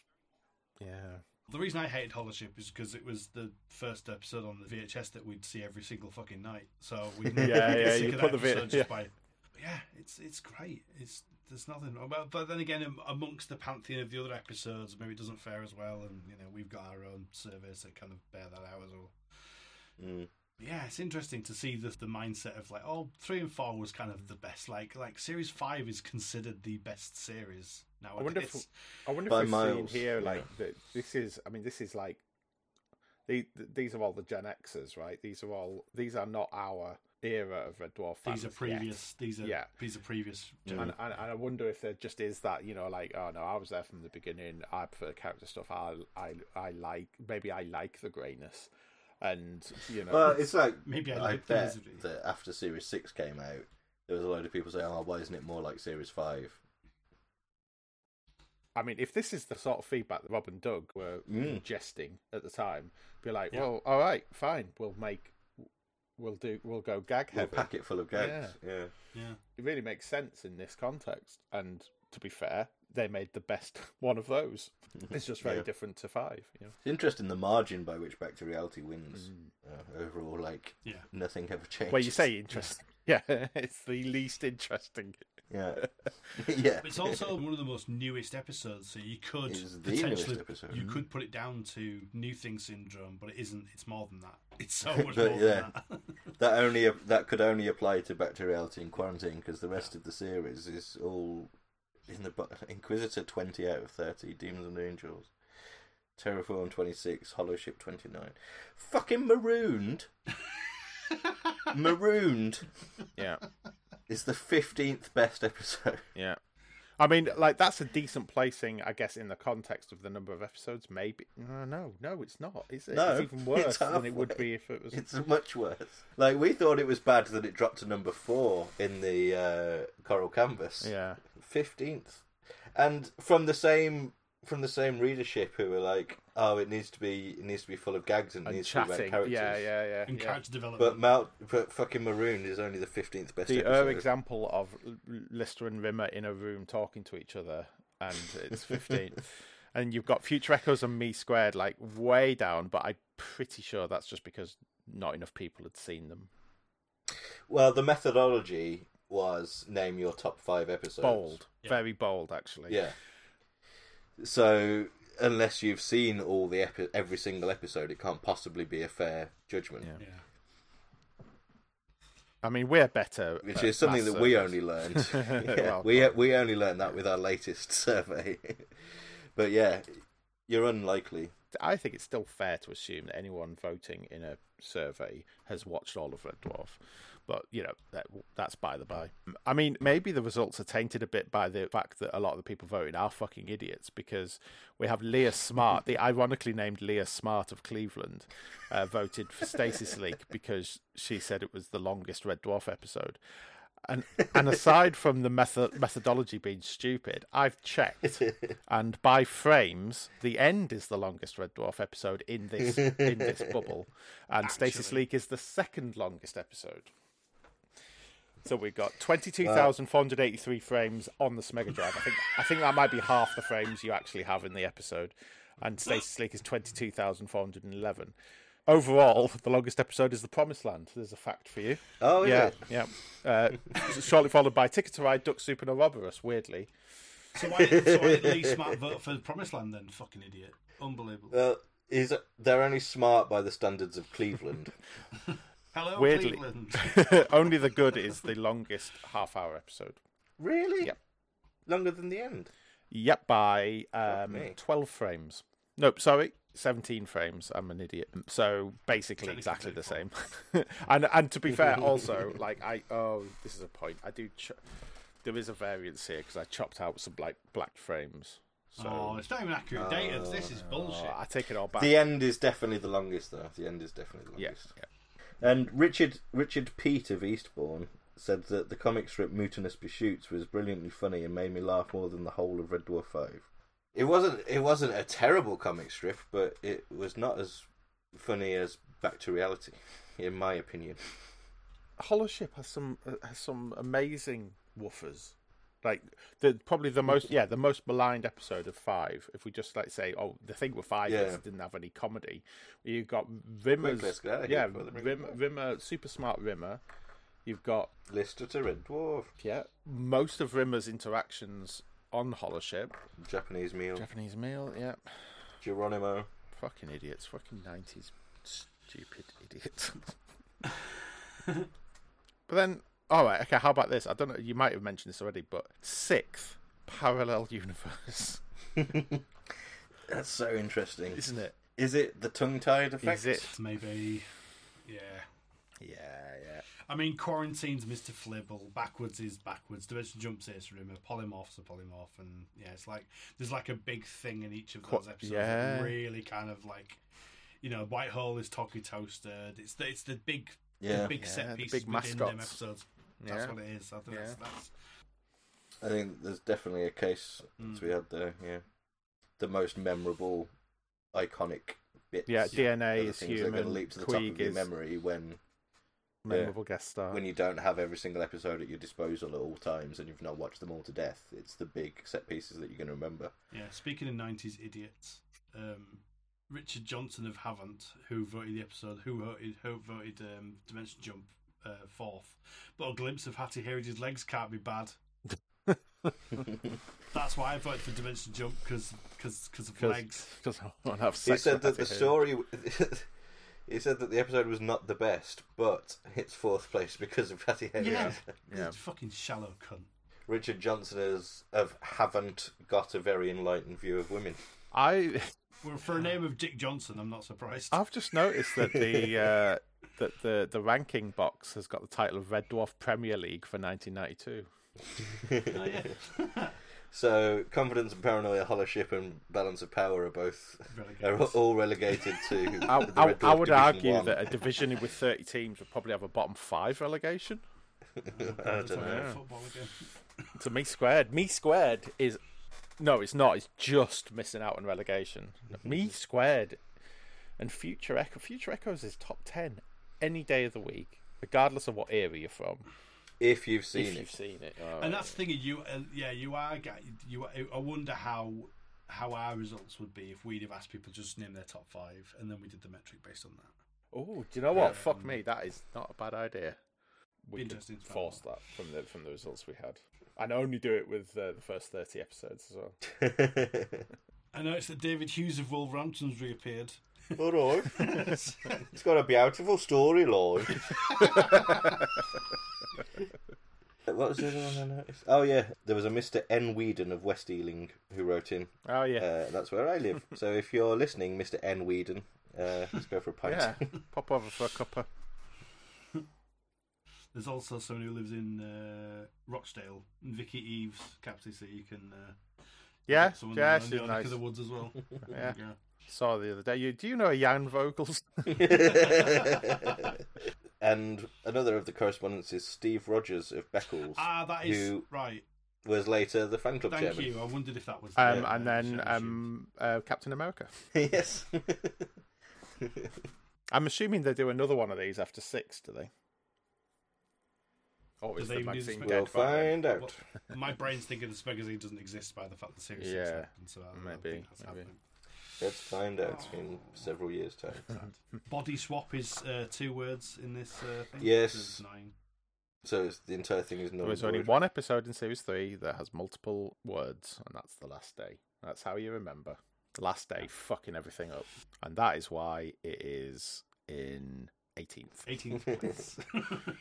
But also, like, look, look at look at all these like joint. Like Demons and Angels and Crichton, yeah. Like that, that's arbitrary that Demons and Angels is above Crichton. Maybe it's alphabetical, but like this is what happens when you only ask for top five. It's like yeah. You're lucky that I think it is alphabetical. It is alphabetical. Oh no, Queeg and Body Swap is the only one that fucks that up. Yeah, it's weird, isn't it? But it, yeah. Because like, what if what if no one put Balance of Power or Holoship in their top five? A perfectly plausible situation. Like yeah. You don't have your worst episode. You don't have the big headline. This is the worst episode of Red Dwarf. You know. Yeah, Idiots. Obviously, Waiting for God, Confidence and Paranoia, Balance of Power, Me Squared, Future Echoes, all bottom because they're in series one and no one's fucking seen them. Mm. Yeah, yeah, yeah. So it's but I mean, to be fair. Yeah. Waiting for God and Balance of Power are probably in their natural position. I wouldn't agree with where they are particularly or necessarily, but Future Echoes is definitely misplaced. Future Echoes and Me Squared on the eleventh. Yeah, yeah. Criminally so, misplaced. Yeah, yeah. Fuck you, magazine from thirty-one years yeah. ago. You're wrong. Jesus Christ. uh, Next. Double double spread. Amiga. Yeah. Let's go through each and every one of the shops mentioned again. No. uh, we had this last time. Yeah. So we can skip past this. Okay. Amiga advert. Yeah. How, I wonder I wonder how, like, the money spent on this advert, I wonder, like, how far away from the last bit of money Commodore had that bit of money was. Do you know what I mean? Like, was there, like, a couple of million after this? This is the last, you know, the last hurrah almost, isn't it? Is it? Is this what killed them? This is what killed them. I mean, Com- Commodore fucked off, like, mid-nineties, I think. It's okay, don't worry, I've spent the last of our marketing budget on, on the Red Dwarf magazine issue ten. Right, so, next... This week's big interview is Howard Goodall. Another sexy man. Oh, yes. I mean, it doesn't really tell you anything that we, like, obviously, after the fact, we, we, we've yeah. heard a lot. And now, I mean, this would have been great at the time. There's a lot of there's yeah. a lot of nitty-gritty about, like, the process. Like, one, one thing I noted is that he's a very generous interviewee. Obviously, it's edited, and uh, you know, and Red Dwarf magazine must have said more than just the, the curt questions. But, like, you can imagine him, like, enthusiastically, like, explaining all yep. this. Mm. It's just a, a, another interview where they must have come out of it saying, wow, that was that was a good one. There's some good shit here. And it's obvious that he just absolutely loves his job. And yeah. It's, it's really, yeah. you know... I imagine he gets frustrated with the constraints sometimes, but that's what some of the best work comes out with. It seems really... Um... down to earth about, you know, how lucky he is to have this job, and how, you know, he says it was luck. It's obviously it wasn't luck, it was skill. Doing a good job, yeah. yeah. He said it was his lucky break that he was at university with Rowan Atkinson and Richard Curtis, and so when they went off to be incredibly successful, they brought him with them. Yeah. Obviously, he wouldn't have survived in this industry if he wasn't equally as talented as them in a in a different field. Imagine the sheer luck of being at just some random university, and it just so happened to produce some B B C comedians. I mean, yeah, that's the other aspect. That's the other aspect of the fact that it was Oxford. Oxford's a complete dump. Um, he calls Blackadder Adder. I yeah. Like, yeah, sometimes I just, the Adder. Yeah, yeah, I think yeah. It's just, yeah, I think it's just like Shaw, like not. Lindsay, yeah, well, that's the thing. Well, not is like movies. If someone says not, you know, well, you usually know what they're talking about. But like, yeah, I've never heard anyone call him Adder.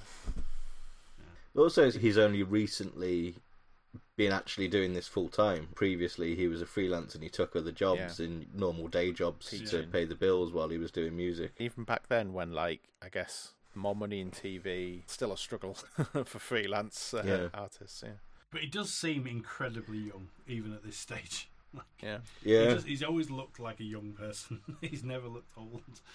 Yeah, he's got to be early twenties here. I guess no, maybe not. Yeah. Maybe a bit older. No, it must be a bit older than the cast. He was at Yeah. yeah, well, he was at uni in the early eighties, or late seventies even. Right, right. He must be in his thirties, I'd say. Right, yeah, okay. Oh, an old, an old done man at this point. Oh, yeah. Fucking... Fucking on the scrap heap. Yeah. I love the fact that his first telework was Gob on You. I would say, was the, yeah, do, do, I mean, you, you'll know more about that than I will, but what's... Is that well, like I, I don't have the was... context for a lot of these. I didn't realise Gob on You was no. the series one, the first song they did, particularly. The problem with Not Nine O'Clock News is that it's never been repeated or released in full. Mm. No. And so the only bits of Not the Nine O'Clock News that have been seen anywhere, on home video, on T V, on digital, anywhere, are six half-hour compilations that take sketches yep. from across the series and, and jam them together. And that's what I found. I didn't realise Gob on You was that early, and I didn't realise that Howard was necessarily involved in it. He says he didn't write it, mm. but he basically came in and arranged it and and, and helped choreographed them it the, to yeah, an extent and helped them to, to figure out how to do it. But yeah. All four series of Not is on archive dot org. I've got them somewhere. But I've, oh, is it? Yeah, I've never, I've never, I've only ever seen series three in that context. I think I found it on U K Nova back in the day, so I haven't actually yeah. sat down and said like, right, I'm watching this, so I'll actually get some context. Yeah, same. I'm looking forward to when I do. I remember watching the only full episodes I've watched have been at yours and Seb's flat when you downloaded it all off U K Nova. Yeah, good point. That would have been series three, and it's like it, it's almost like the revelation you have when you first watch, because like people of our age, I think one of the last Python things you watch is an actual episode of Flying Circus. You know, like yeah, not not not clips or anything, and you watch a full episode, yeah. and you're like, holy fuck, it all stitches together. It actually makes sense. You know, it, it's worthy to watch it in this context, and not exactly the same in that you're so used to really hard cuts to, to things, and maybe mm. some bridging, but like not really, and or like cutting out, like cu- cutting. Um, The toilet sketch, the Rowan Atkinson toilet sketch. I'll have another toilet. Can't have too much of a good thing. They cut off the punchline of that sketch on the best of, where yes. he just gets a massive toilet and just slams it on top of the model. Ah, no, no, there's no one over here. Anyway, that's a fucking... that, that's a tangent. Um, I have a question. There's a bit of a weird non sequitur in this in this interview where he mentions... So in rehearsals, Rowan said, well, I know this guy who does music, why didn't he come and help us do it? So I really just went in to help them play the instruments and arrange it so it was easy to not do. Then the week that followed was the week that Red Little Bozanguit left I T N. What's that got to do with anything? Is it just like, oh, I remember I it being... Some, I assume there's some mention of I T N earlier, maybe, in the interview that they cut out. I think it's that him and Richard Curtis wrote a song for nine, not the Nine O'Clock News about Reginald... Whatever, however you pronounce his surname. Right, Bozanquit. Yeah, I seem to remember that that's a thing, and Google will tell me Reginald Bozanquit. Not the nine o'clock news. Yeah, so yeah, the context of that is the song. Next week we wrote a song about Reginald Bozanquit. Ah!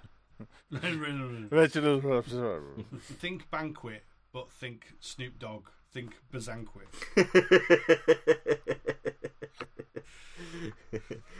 Serving casserizzo in Shepherd's Pizzle. One thing I get from this interview is that I think out of all of the people that would have suffered from Rob and Doug's chaotic working style is him. Like, yeah. Sometimes he's talking about twenty-four hour turnarounds for episodes. I'm gonna, I'm gonna, I'm gonna be, you know, man standing in his box, but like audio and music are always the, um, definitely the industries that shat on when it comes to productions, because they are the last, yeah. Yeah. they are an afterthought for most, most of the point. Some, some the last bit keep them on board the whole. Right? They're just, yeah. they're just thought about really after the fact. They're just like, oh yeah, we need to put music on this. It's like fifty percent of your experience, but you know, it, you know, should have. You, you just have to do it when it's finished and it's just handed over to you, and you kind of just have to make the best of it.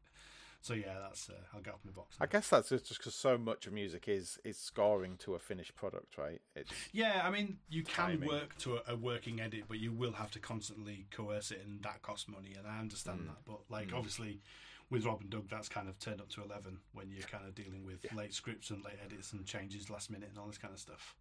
So yeah, it seems like it, even even then, Red Dwarf was a bit of a beast, especially and you can imagine then, why argue. exactly. And then obviously, you know. Mm. It's it, it's inferred that Howard Goodall spat his dummy out when it came to Series eight because you know he really wasn't involved with that at all. So. Well, I, I think he was probably mistreated a little bit with seven just because he he probably would have had the exact same situation as the model unit, uh, the the Viz Effects department. Yeah, um, and they made lo- made a load of stuff and then yeah. everything changed. And then they had yeah. to yeah. put in library music, and he was probably like, "All right, then if you're going to do that, I've you know been doing twenty-four hour turnaround times for you for fifteen years now." I would say with Series seven, slightly different because it was using the symphony orchestra, so that might be a factor. It could just mm. be the fact that he just mm. wanted to go that broad and they couldn't afford it. That could yeah. be also a factor, maybe. But luckily, they learned all the lessons from this, and never again was Howard Goodall's music thrown out and replaced by library music, leading to him refusing to have anything to do with the show. Fucking ridiculous. All that stuff is out there somewhere, isn't it? All his, all yeah. his uh, Series twelve stuff. Yep. It was interesting that Ed was the like idea of doing the um, the Hammond organ stuff. I always thought that it was yeah. Maybe it might have been just like this because I think Ed got quite involved. Obviously was more involved with it. Yeah, the creative input of, of Ed Barr, like obviously because directing is is creative, but the, the almost the like his input earlier on in the process as well. Like yeah, mm. I, I think it's, I mean, it's easy he was to more not involved notice. Than Rob and yeah. Doug at the early days. So. Yeah, yeah, like just little ideas, yeah. and you know, then he, they they go away and write it in, or shaping yeah. the material. And we've talked about that with Mel Bibby as well, didn't we? Yeah, in the, um, yeah. Series three rediscovery. There was a core group of people that the genius of peak era Red Dwarf, yeah. and again. That peak may vary depending and on... And these fucking idiots don't realise they're in the peak. Yeah.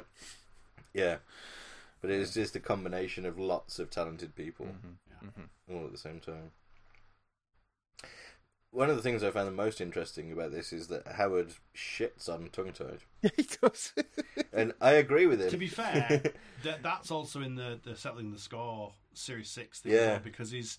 I think it sort of started off as a simple idea of like a Diana Ross kind of number, and then it yeah. kind of evolved into this sort of funky thing. There was like changes of it making to, to sort of suit Danny's dancing style. I was going to say, it sounds like, like, like it got gonna... Danny'd. I think that's what happened. That's in Danny John Jules. The... Yeah, yeah, yeah, definitely. And I think that's, and he said, he said it, obviously, then he went and did his own version again anyway, more mm. based on that version than it would have been the original. But I think he's right that every subsequent iteration gets further away from being a comedy song. Yeah. Some Someone yeah. made that point uh, recently on a podcast. Yes. If you listen to the original Tongue-Tied from Son of Cliché. Yeah. Yeah. It's maybe, it's not as a good song, but yeah, it is, that is the comedy yeah. concept of it, and then it's lost after that. Com- almost completely, apart from one, like one bit. Yeah, yeah. It, it got the notoriety, but for different reasons. It got it because of the scope of it rather than the joke of it. Yeah. Anything else on Sir Howard? I, how on a, on a scale of one to ten, Danny, how impressed are you with his his tech stack, or is uh, is all this a bit too nineteen ninety-two old? Tech. It's quite an old setup, obviously. I mean, I know I know that he uses a Roland and a Yamaha because somewhere I've got a um, a Roland um, MIDI uh, which uses exactly the same sound set. So it's, uh, right, uh, yeah, it's definitely I can definitely tell where he's got stuff from. I feel like everyone yeah, it's, would have. It's, yeah. yeah, it's great. Yeah, it could have been just like the standard thing, you know. Um, yeah. But he's obviously got like the, the video timecode synchronizer, which is quite a, you know, that I imagine that was a pain in the ass to set. Yeah. It's amazing though to think that's what. You yeah, but he, he, he working yeah. quite quite a modern way of working actually, because he's working like with MIDI as like a, a basic, you know, sketch, and mm. then he'll go into the studio and record it proper, which is, you know, it is the well at the time music was like one of the most adv- technologically advanced art forms. Yeah. Obviously, visual effects is probably ahead of that, but like the, the computerization of music was was like pioneering, wasn't it? Literally, mm. they've decimalized it. The MIDI, decimalized the MIDI it. standard hasn't changed in thirty years. No, it, yeah. it, it, it's been extended, but it hasn't changed. Um, I'm sorry to uh, say, Danny, but it isn't it. No, no, it's not forty years, not yet. Okay, I was getting ahead of myself, literally. Upset Danny today, eh? Let's not. Let's not do that. It's, thirty, it's only thirty. It's only thirty. You know, Howard Goodall's eighty-nine now. It's always nice to hear from Howard Goodall. Like, he yeah. loves to talk, share knowledge. If you ever get an opportunity to rewatch some of his T V shows, do that because they're just yeah. delightful. They're just so nice. Yeah. There's a really good one on the Beatles. Really yeah, that was um, yeah. He did Cole Porter. He did twentieth Century Greats, wasn't it? twentieth Century Greats. That mm. was it. Yeah. Uh, How and Music whole, Works. That's the one. How Music Works is a yeah. fucking amazing watch. If you can, I'm pretty sure they're probably all on YouTube. Yeah. Um, yeah. Well, they're never, they're not going to repeat, but they're definitely worth a watch because and his book's really good as well. And this article is a proto Settling the Score, basically, mm, yeah. and Settling the Score in written form. Same yeah. same camera angle of him sat at his keyboard, whereas he sat at his piano in Settling the Score. What I want more than anything is to hear the original backwards music cues. I want to hear them. I want to hear what they sound like. I might be a mess, but I want to hear them. Speaking of a mess, yeah, oh. we now move on oh, God. to our fourth comic strip of the yeah, episode. yeah. It's definitely a comic, isn't it? It's a it's a comic yeah. magazine with uh, interspersed with. It's like Playboy. I, I, I buy Smegazines for the articles, not the um, weird comic strips. Well, so, this is Red Dwarf U S A, the comic strip. And as we've already alluded to, it is not a adaptation of The American Pilot. It is a satirical account of what an American version of Red Dwarf could be like. Satire. Sound the satire's klaxon. With the Fat Cat Studio execs talking about how the original show was dumb because it was set three million years in the future and everyone was dead, and why wasn't there a French windows and a sofa, effectively, but with more American tropes. And so they present what is ultimately an unfair yeah. representation of the process, because Red Dwarf U S A didn't do any of these yeah. things. It's just, it's railing against the concept of an American adaptation of Red Dwarf without taking into account what the American adaptation of Red Dwarf was actually like. It, it's like the, the cliche of like what, you know, I guess, again, this is a bit of a nineties thing, but this kind of like this snooty attitude towards Americans yeah. and American T V, like dialed up like Lister's obese. That is an American thing. Rimmer is the Fonz hey. for some reason. Um, but it's just, it just seems... It seems mean-spirited, but also, yeah, yeah you're right. It's, it it, it's inaccurate. It's like what, like what were you? What point are you trying to make here? The point is, imagine if the Americans went and did a version of Red Dwarf. Wouldn't that be yeah. terrible? Which it would, but for different yeah. reasons. It's like you don't need to do this because they've already done yeah. it. So okay, I mean, far be it for me to like pick apart the plot of this, but Rimmer. No one goes into stasis. Lister doesn't go into stasis. Rimmer averts the disaster by hugging some radiation. and that, but yeah, and that somehow caused him to lose his, his, his ability to walk. Yeah, temporarily. Yes, but no, but not his life. But not his life. But all of the crew were in. But all yeah, the, the yeah, why in some sort of cryogenic facility. So somehow, while Rimmer was containing, oh no, hang on. No, it doesn't make any sense. But like, if you look at the panel where Rimmer is hugging the radiation, yeah. he's in the cryogen chamber. Yeah. So all the crew are already in some sort of stasis oh, yeah. cryogenic situation, apart from Lister and Rimmer yeah. and Kachansky and Lister's children. Yeah. It's weird. It is. And also, this is implied to have happened some years previously because... Lister in the flashback has a toddler around his on his shoulders, and that becomes the sexy cat teenager. Yes, oh, yes, right, she okay. does. Yeah. And so, if Robert Llewellyn never mentioned the fact that like a little baby Crichton was a cute idea, you just watch this and realise how fucking terrifying. yeah, yeah I also I just like to say they've been they've been pitching the idea of baby Crichton, haven't they? Let's get the. One bit of praise out before we move on to the obvious sticking point. Yeah, I do like the scooter riding a bike. Oh, the paper scooter is good. Yeah, paper boy scooter delivering the news. That's good. Yeah, that's we like that's that. Good. That's just that's just what so next... stupid Americans would do, though, wouldn't it? Oh, a scooter on a bike. Got a paper boy throwing. Uh... It would be a hell of a technical achievement to get a scooter yeah, on a right. bike. Sorry, I've just I've, I've got a deviation in my head. There's a there's a shot of someone throwing a newspaper against the door and going past, and then there's someone throwing milk at the door. And it's smashing. I can't remember what that, that is. I've something. That yeah. Oh no. yeah. I, I don't know what that is from, but it's like from like top. It might be. I'll tell you, it might be like. Hot Shots or something. Ah, yeah, yeah, yeah, yeah, yeah. yeah. One of them. Yeah. Another stupid American thing.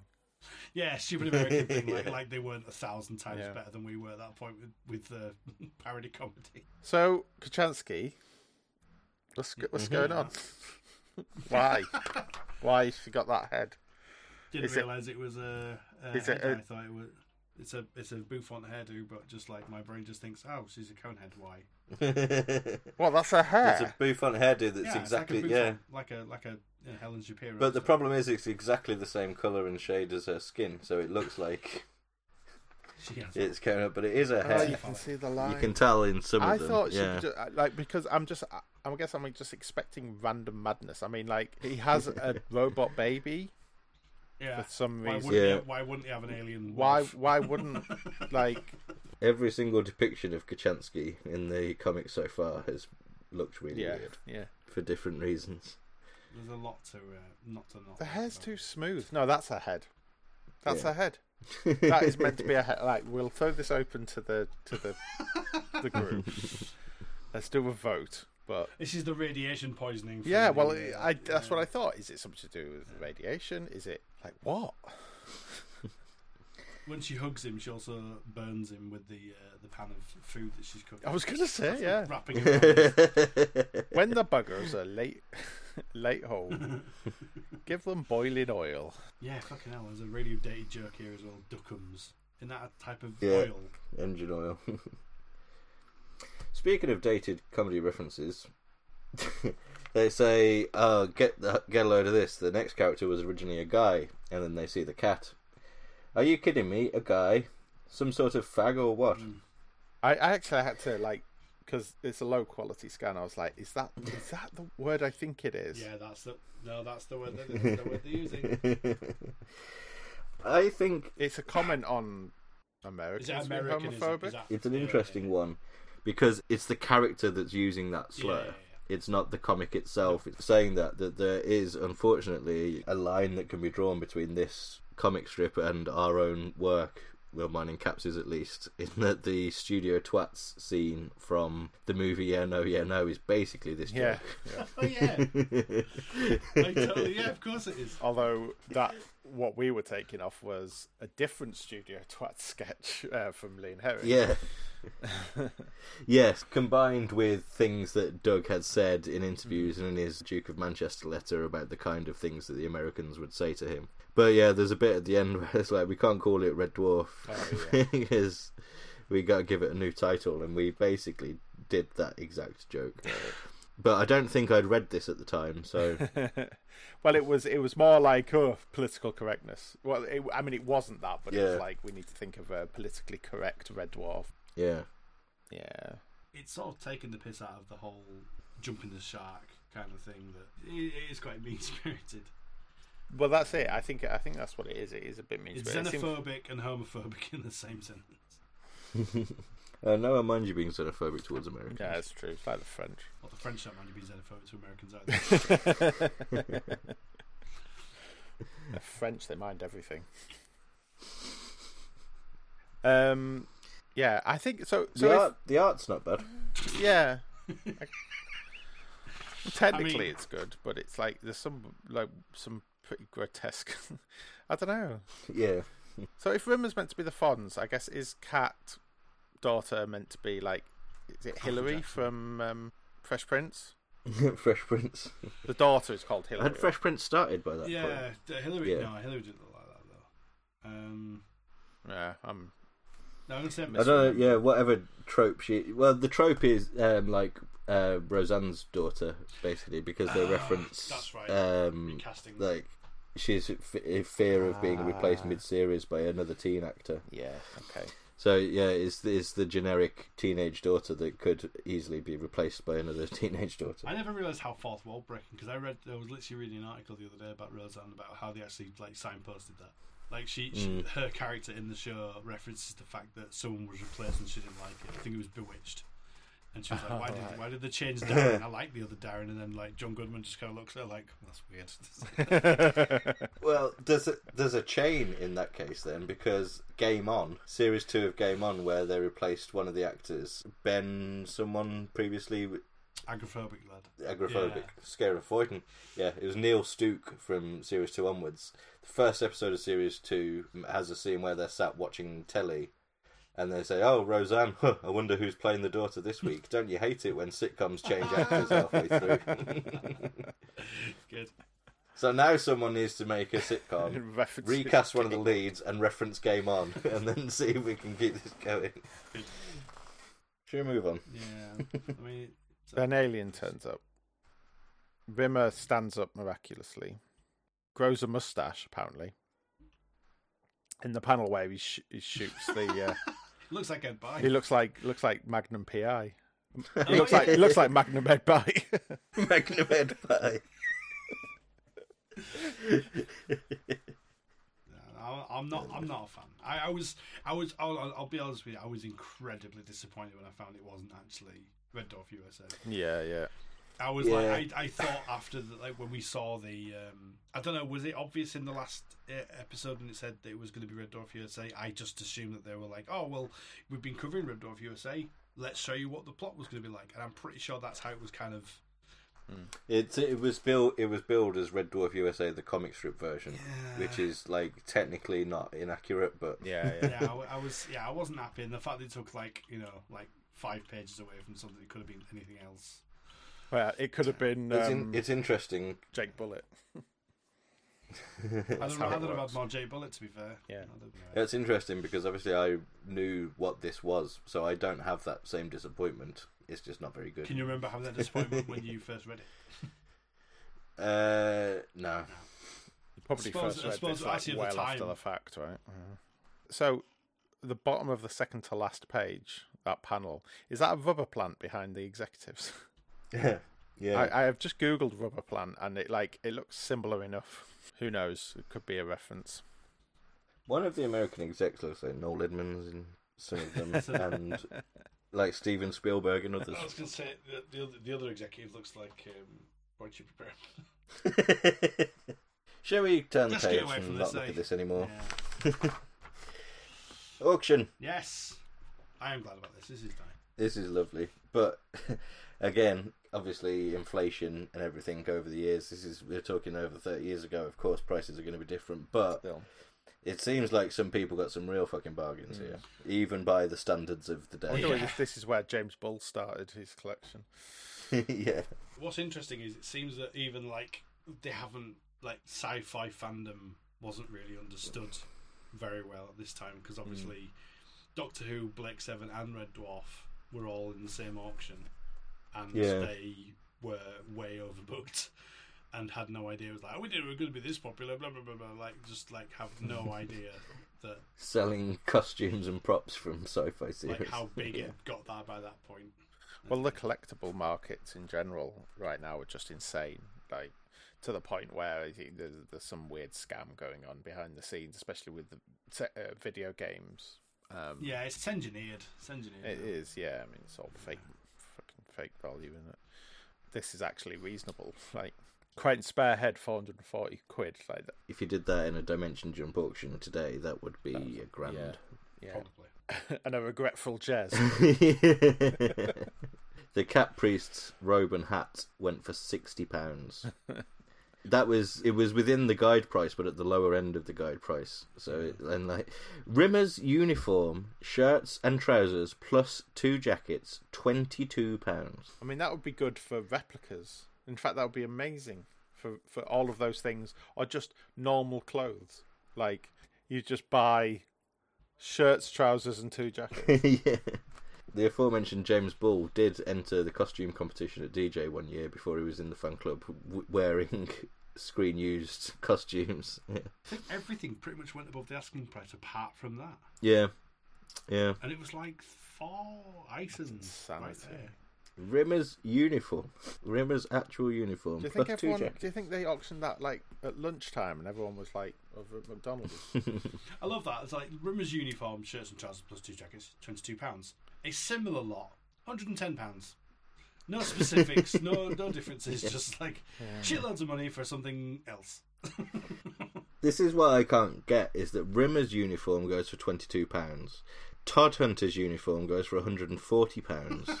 Hollister's uniform goes for two hundred eighty pounds.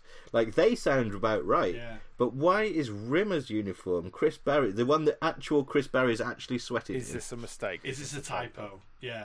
Is it two hundred twenty pounds? I think it's either, I think it's two hundred twenty. I'm just reading through.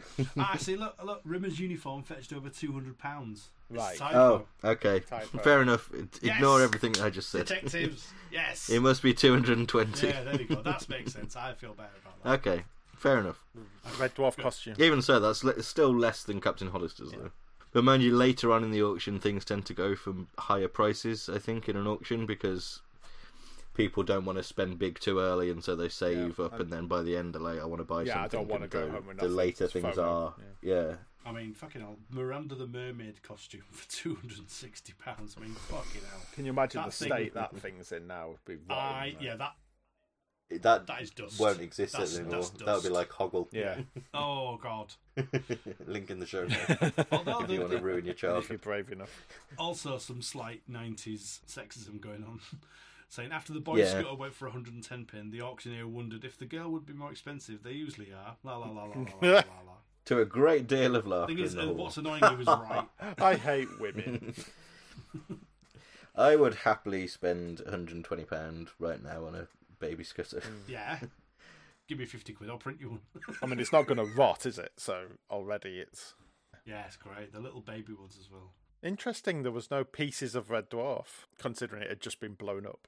Yeah, Peter Tyler had scooped yeah. them all up in his dustpan. These look like they're all from the last... Is it all from the first three series? So it seems oh, like they're all... True. I think so, yeah. It's it's basically they're having a, a clear out. Yeah. So they'd they'd want to they'd want to keep hold of the more recent stuff for now, in case they need it in Series yeah, Six okay. and et cetera. Interesting thing about Todd Huntly's uniform: not many people will have seen Series One, so what the fuck will they know?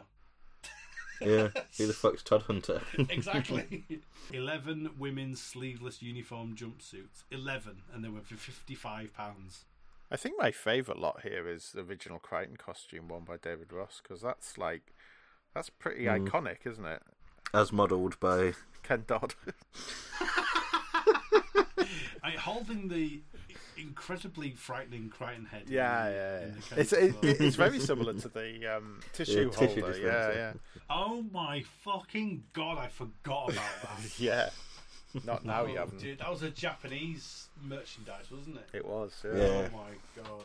Oh, that's insane. I totally forgot about but that. But you, I mean, you just can't help but have just like this dead-eyed stare unless you've Unless mm. you've got a real human face behind it. It's like the admittedly excellent costumes that the Czech lads have, yeah. the Crichton. Yeah. And it looks good, but it's not glued to his face, so he just looks like... He, the eyes are sunken. Yeah, just yeah. like... yeah, mm. Mouth it's agape. Dead. Or like the...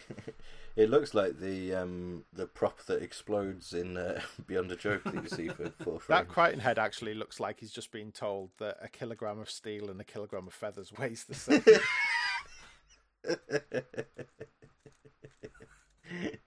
Very good, very good. It's a pretty great, pretty great auction. I mean, this is, I mean, it's all bangers, isn't it? And the whole lot, all the Red Dwarf stuff was four thousand five hundred and fifty pounds. Yeah. Oh, weird. Um, there was also once a lot withdrawn, withdrawn due to miscalculation as to numbers available. I don't really know what that was. But yeah. Well, I mean, well, I yeah. think I would assume. Uh, item five ninety-eight, two grey jackets with logo shirt and trousers. Item five ninety-nine, similar lot, similar lot, similar lot, similar lot. They thought they had seven sets of trousers oh. with jack- logos yeah. and jackets, but they only had six. Ah, seven socks, one shirt. Okay, yeah. Got you. You could have got Von Magruder's trousers for seventy-five yeah. quid. Crazy. Lovely. Yeah, it's great. It's it's such a cool little thing to... to... little snapshot. It, yeah, I was just about to say that exact phrase. It's a little snapshot of what the Red Dwarf world was like before there was conventions that had auctions twice over the course of a weekend of Red Dwarf stuff, which would raise thousands for charity. Yeah. It seemed like there was a dealer there as well. Like there was a guy there, and like who mm. was just like being quite sensible, apart from everyone. Probably quite annoyed about everyone else in the room, to be honest with you. Um, yeah, who are all these fucking spuds? I'm trying to make money. Yeah, about. Exactly. Doing your duty properly and not putting on your finger to your nose like you're normally supposed to. I reckon one of them was like a like a dealer for like an American client or like an overseas guy. That man went on to form the prop store. Yes. You know it's a you know it's a fun-packed news week when it's there's some things at the prop store. Right. Yes. Next, let's just flip to the back cover, which is surely a, a big picture of something. Wait a minute, what is this? Very odd. In the uh, in the pre-record, we were kind of like we had to check with Ian. We was like, "Is this is what, like have we got a page missing or is yeah? Is no, it's the back page." I was like, "Okay, that's weird." Yeah. Yeah. What did you say, Capsy? There's... You said it was the the, the magazine equivalent of um, Officer Rimmer. Oh yeah. Just ends rather abruptly. In a magazine that has a big factual, like in you in universe factual article about mechanoids and about yeah. robots, they mention here that Crichton is Series Three slash Four Thousand, which is sort of a reference to I think what's shown on screen in Last Day. And yeah. the last day, yeah. yeah. Uh, but they His don't mention manual. Series three. Slight disconnect between this and the other piece, which this the Ref Dwarf isn't credited, but I in my head uh, they were all Howarth and Lyons, yeah, yeah. and Everybody Needs Good Androids was uh, just Lyons as well. So it's the same, same person, at yeah. least. Maybe Howarth went in and added the Series yeah, three yeah. bit. Yeah, because Crichton wasn't Series four thousand didn't exist, did it? in series three, or did it? Yeah. No, no, that came in the very next episode, yeah, yeah. in Camille, the series four thousand. Isn't that funny? They had they called him a series three in series three and a series four thousand in series four. Yeah, he's now a series thirteen thousand. It's like uh, Intel C P Us naming. Although there was that one period where he was a Back to Earth thousand model. He's never been a nine thousand model.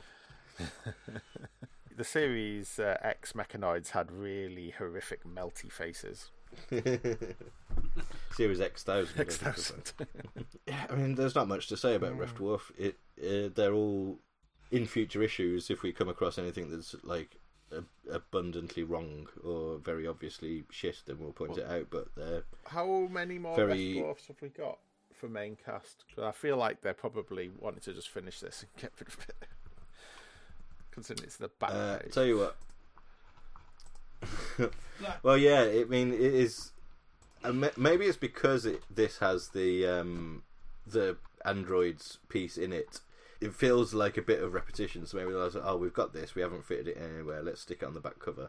I mean, it, it gives you more bang for your buck, mm. like having a written feature yeah. on the back cover rather than just a, poster, a picture. Yeah. Not that there's any, there's nothing wrong with having a picture on the back cover, but it. You know, technically we're getting an extra page worth of written content. Yeah. So Red Dwarfs, so far we've had Lister, Cat, Rimmer and Crichton. So we've got Holly. Holly. Yeah. So there is at least one more. And then maybe the ships. If they do that, maybe they will actually. Yeah. Mm, maybe there's two ships or something. But what I would like you to do, Ian, if you can, is give us be the next issue uh Te- yeah, yeah. yeah, give us that because I'll uh, be the we, next we time. Yeah, because there isn't a next no, time preview. So it'd be in nice this to know what we're what we're going to get, at least in, in, in, in some sort of brief. Um, well, you're putting me on the spot. Is there a quiz? Um, no. Good. So if I was the next time preview, the things that I would say are brand new comic. Okay. An interview with Paul Jackson, Ooh. reviews, and Jake Bullet continues. Okay, okay, is what I'd say. And there's there's plenty of other things, but if that's what that's would... your headlines. Yeah, I was pondering why there isn't a proper next time issue, and it's slightly complicated by the fact that they have the cover already of yeah. the issue in there. But like, I'm pondering as to whether it's maybe something to do with Christmas is coming up and. They are working a little bit in advance, and so they haven't started work on issue eleven yet, whereas normally by the time they send the previous one to print, they've started work on it. Okay. But that's just get pure guesswork. But they've got the cover ready because it's a photo, not a piece of art. Yeah. So much. Yeah, that might yeah. be it. Okay. That's the tra- trade-off. Uh, like we haven't got yeah. the headlines, but let's give them the cover. and Yeah. yeah. Like, give them something.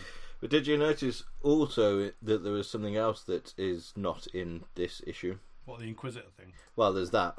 yeah. In issue ten, the one we've just read, there was no prose fiction. Oh, yeah. For the first time. Yeah.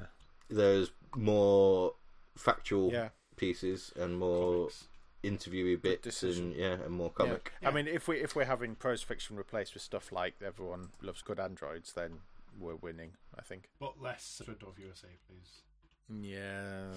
yeah. If it's going to be like that. Uh, we're kind of. I feel like we're kind of done with U S A now. It's all about Series six. Like, friend, friendship ended with Red Dwarf U S A, now Series six is my best friend.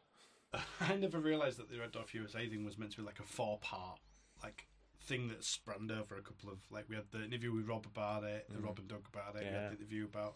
Like the review of it themselves, and the, the, oh yeah, the yeah. And it says our, our four-part series concludes. But yeah, I don't know whether how much of that was intended yeah, in advance cheek, to be a series, like... and how it just fell out. Like bits were ready in time for this issue, but not this issue. Yeah. But yeah, that is about it for this edition of the Smegazine Rack. Don't forget to send us your letters about the issue that we've just read or the podcast that you've just listened to, and you can leave your comments over at w w w dot ganymede dot t v. Or you can tweet us. Twitter handle is Ganymede Titan. Okay. So this should give you an idea of the kind of person we're working with. Okay. Oh, yeah. You you can post us on X. You fucking... You can X us in the post. People often ask us, are we on a certain social network? And we say, yes, V F X. But until we're next back on the rack, thank you so much for listening, and as always... Ed-bye, everybody. Ed-bye. Thank you for listening to G N T Dwarfcast, and we hope sometime in the future you'll decide to listen to our Dwarfcast again. Have a safe onward journey. Goodbye.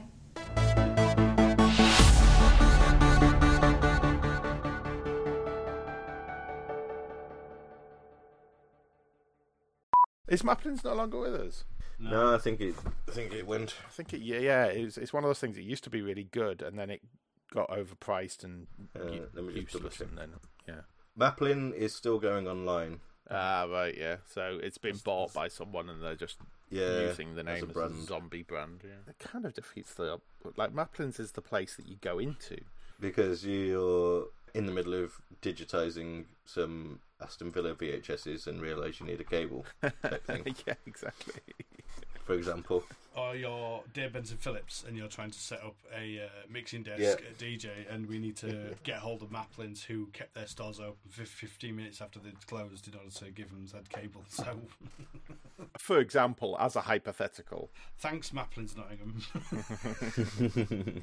I remember on the day of our first live series eleven Dwarfcast, I think it was, going into Maplin's and just buying all the things because I I, I wanted to figure out what the best way was, and I arguably should have done it before the day of broadcast. I wanted to figure out the best way of having people in the room be um, able to hear the, the people on Skype. Yeah. yeah. And so I bought a load of stuff that's still never been used and is in a cupboard in Maplin's bags. I'm sure it's got some use. If you ever wanted to string together about twenty pairs of headphones into one three and a half mil jack, I've got I've got that sorted.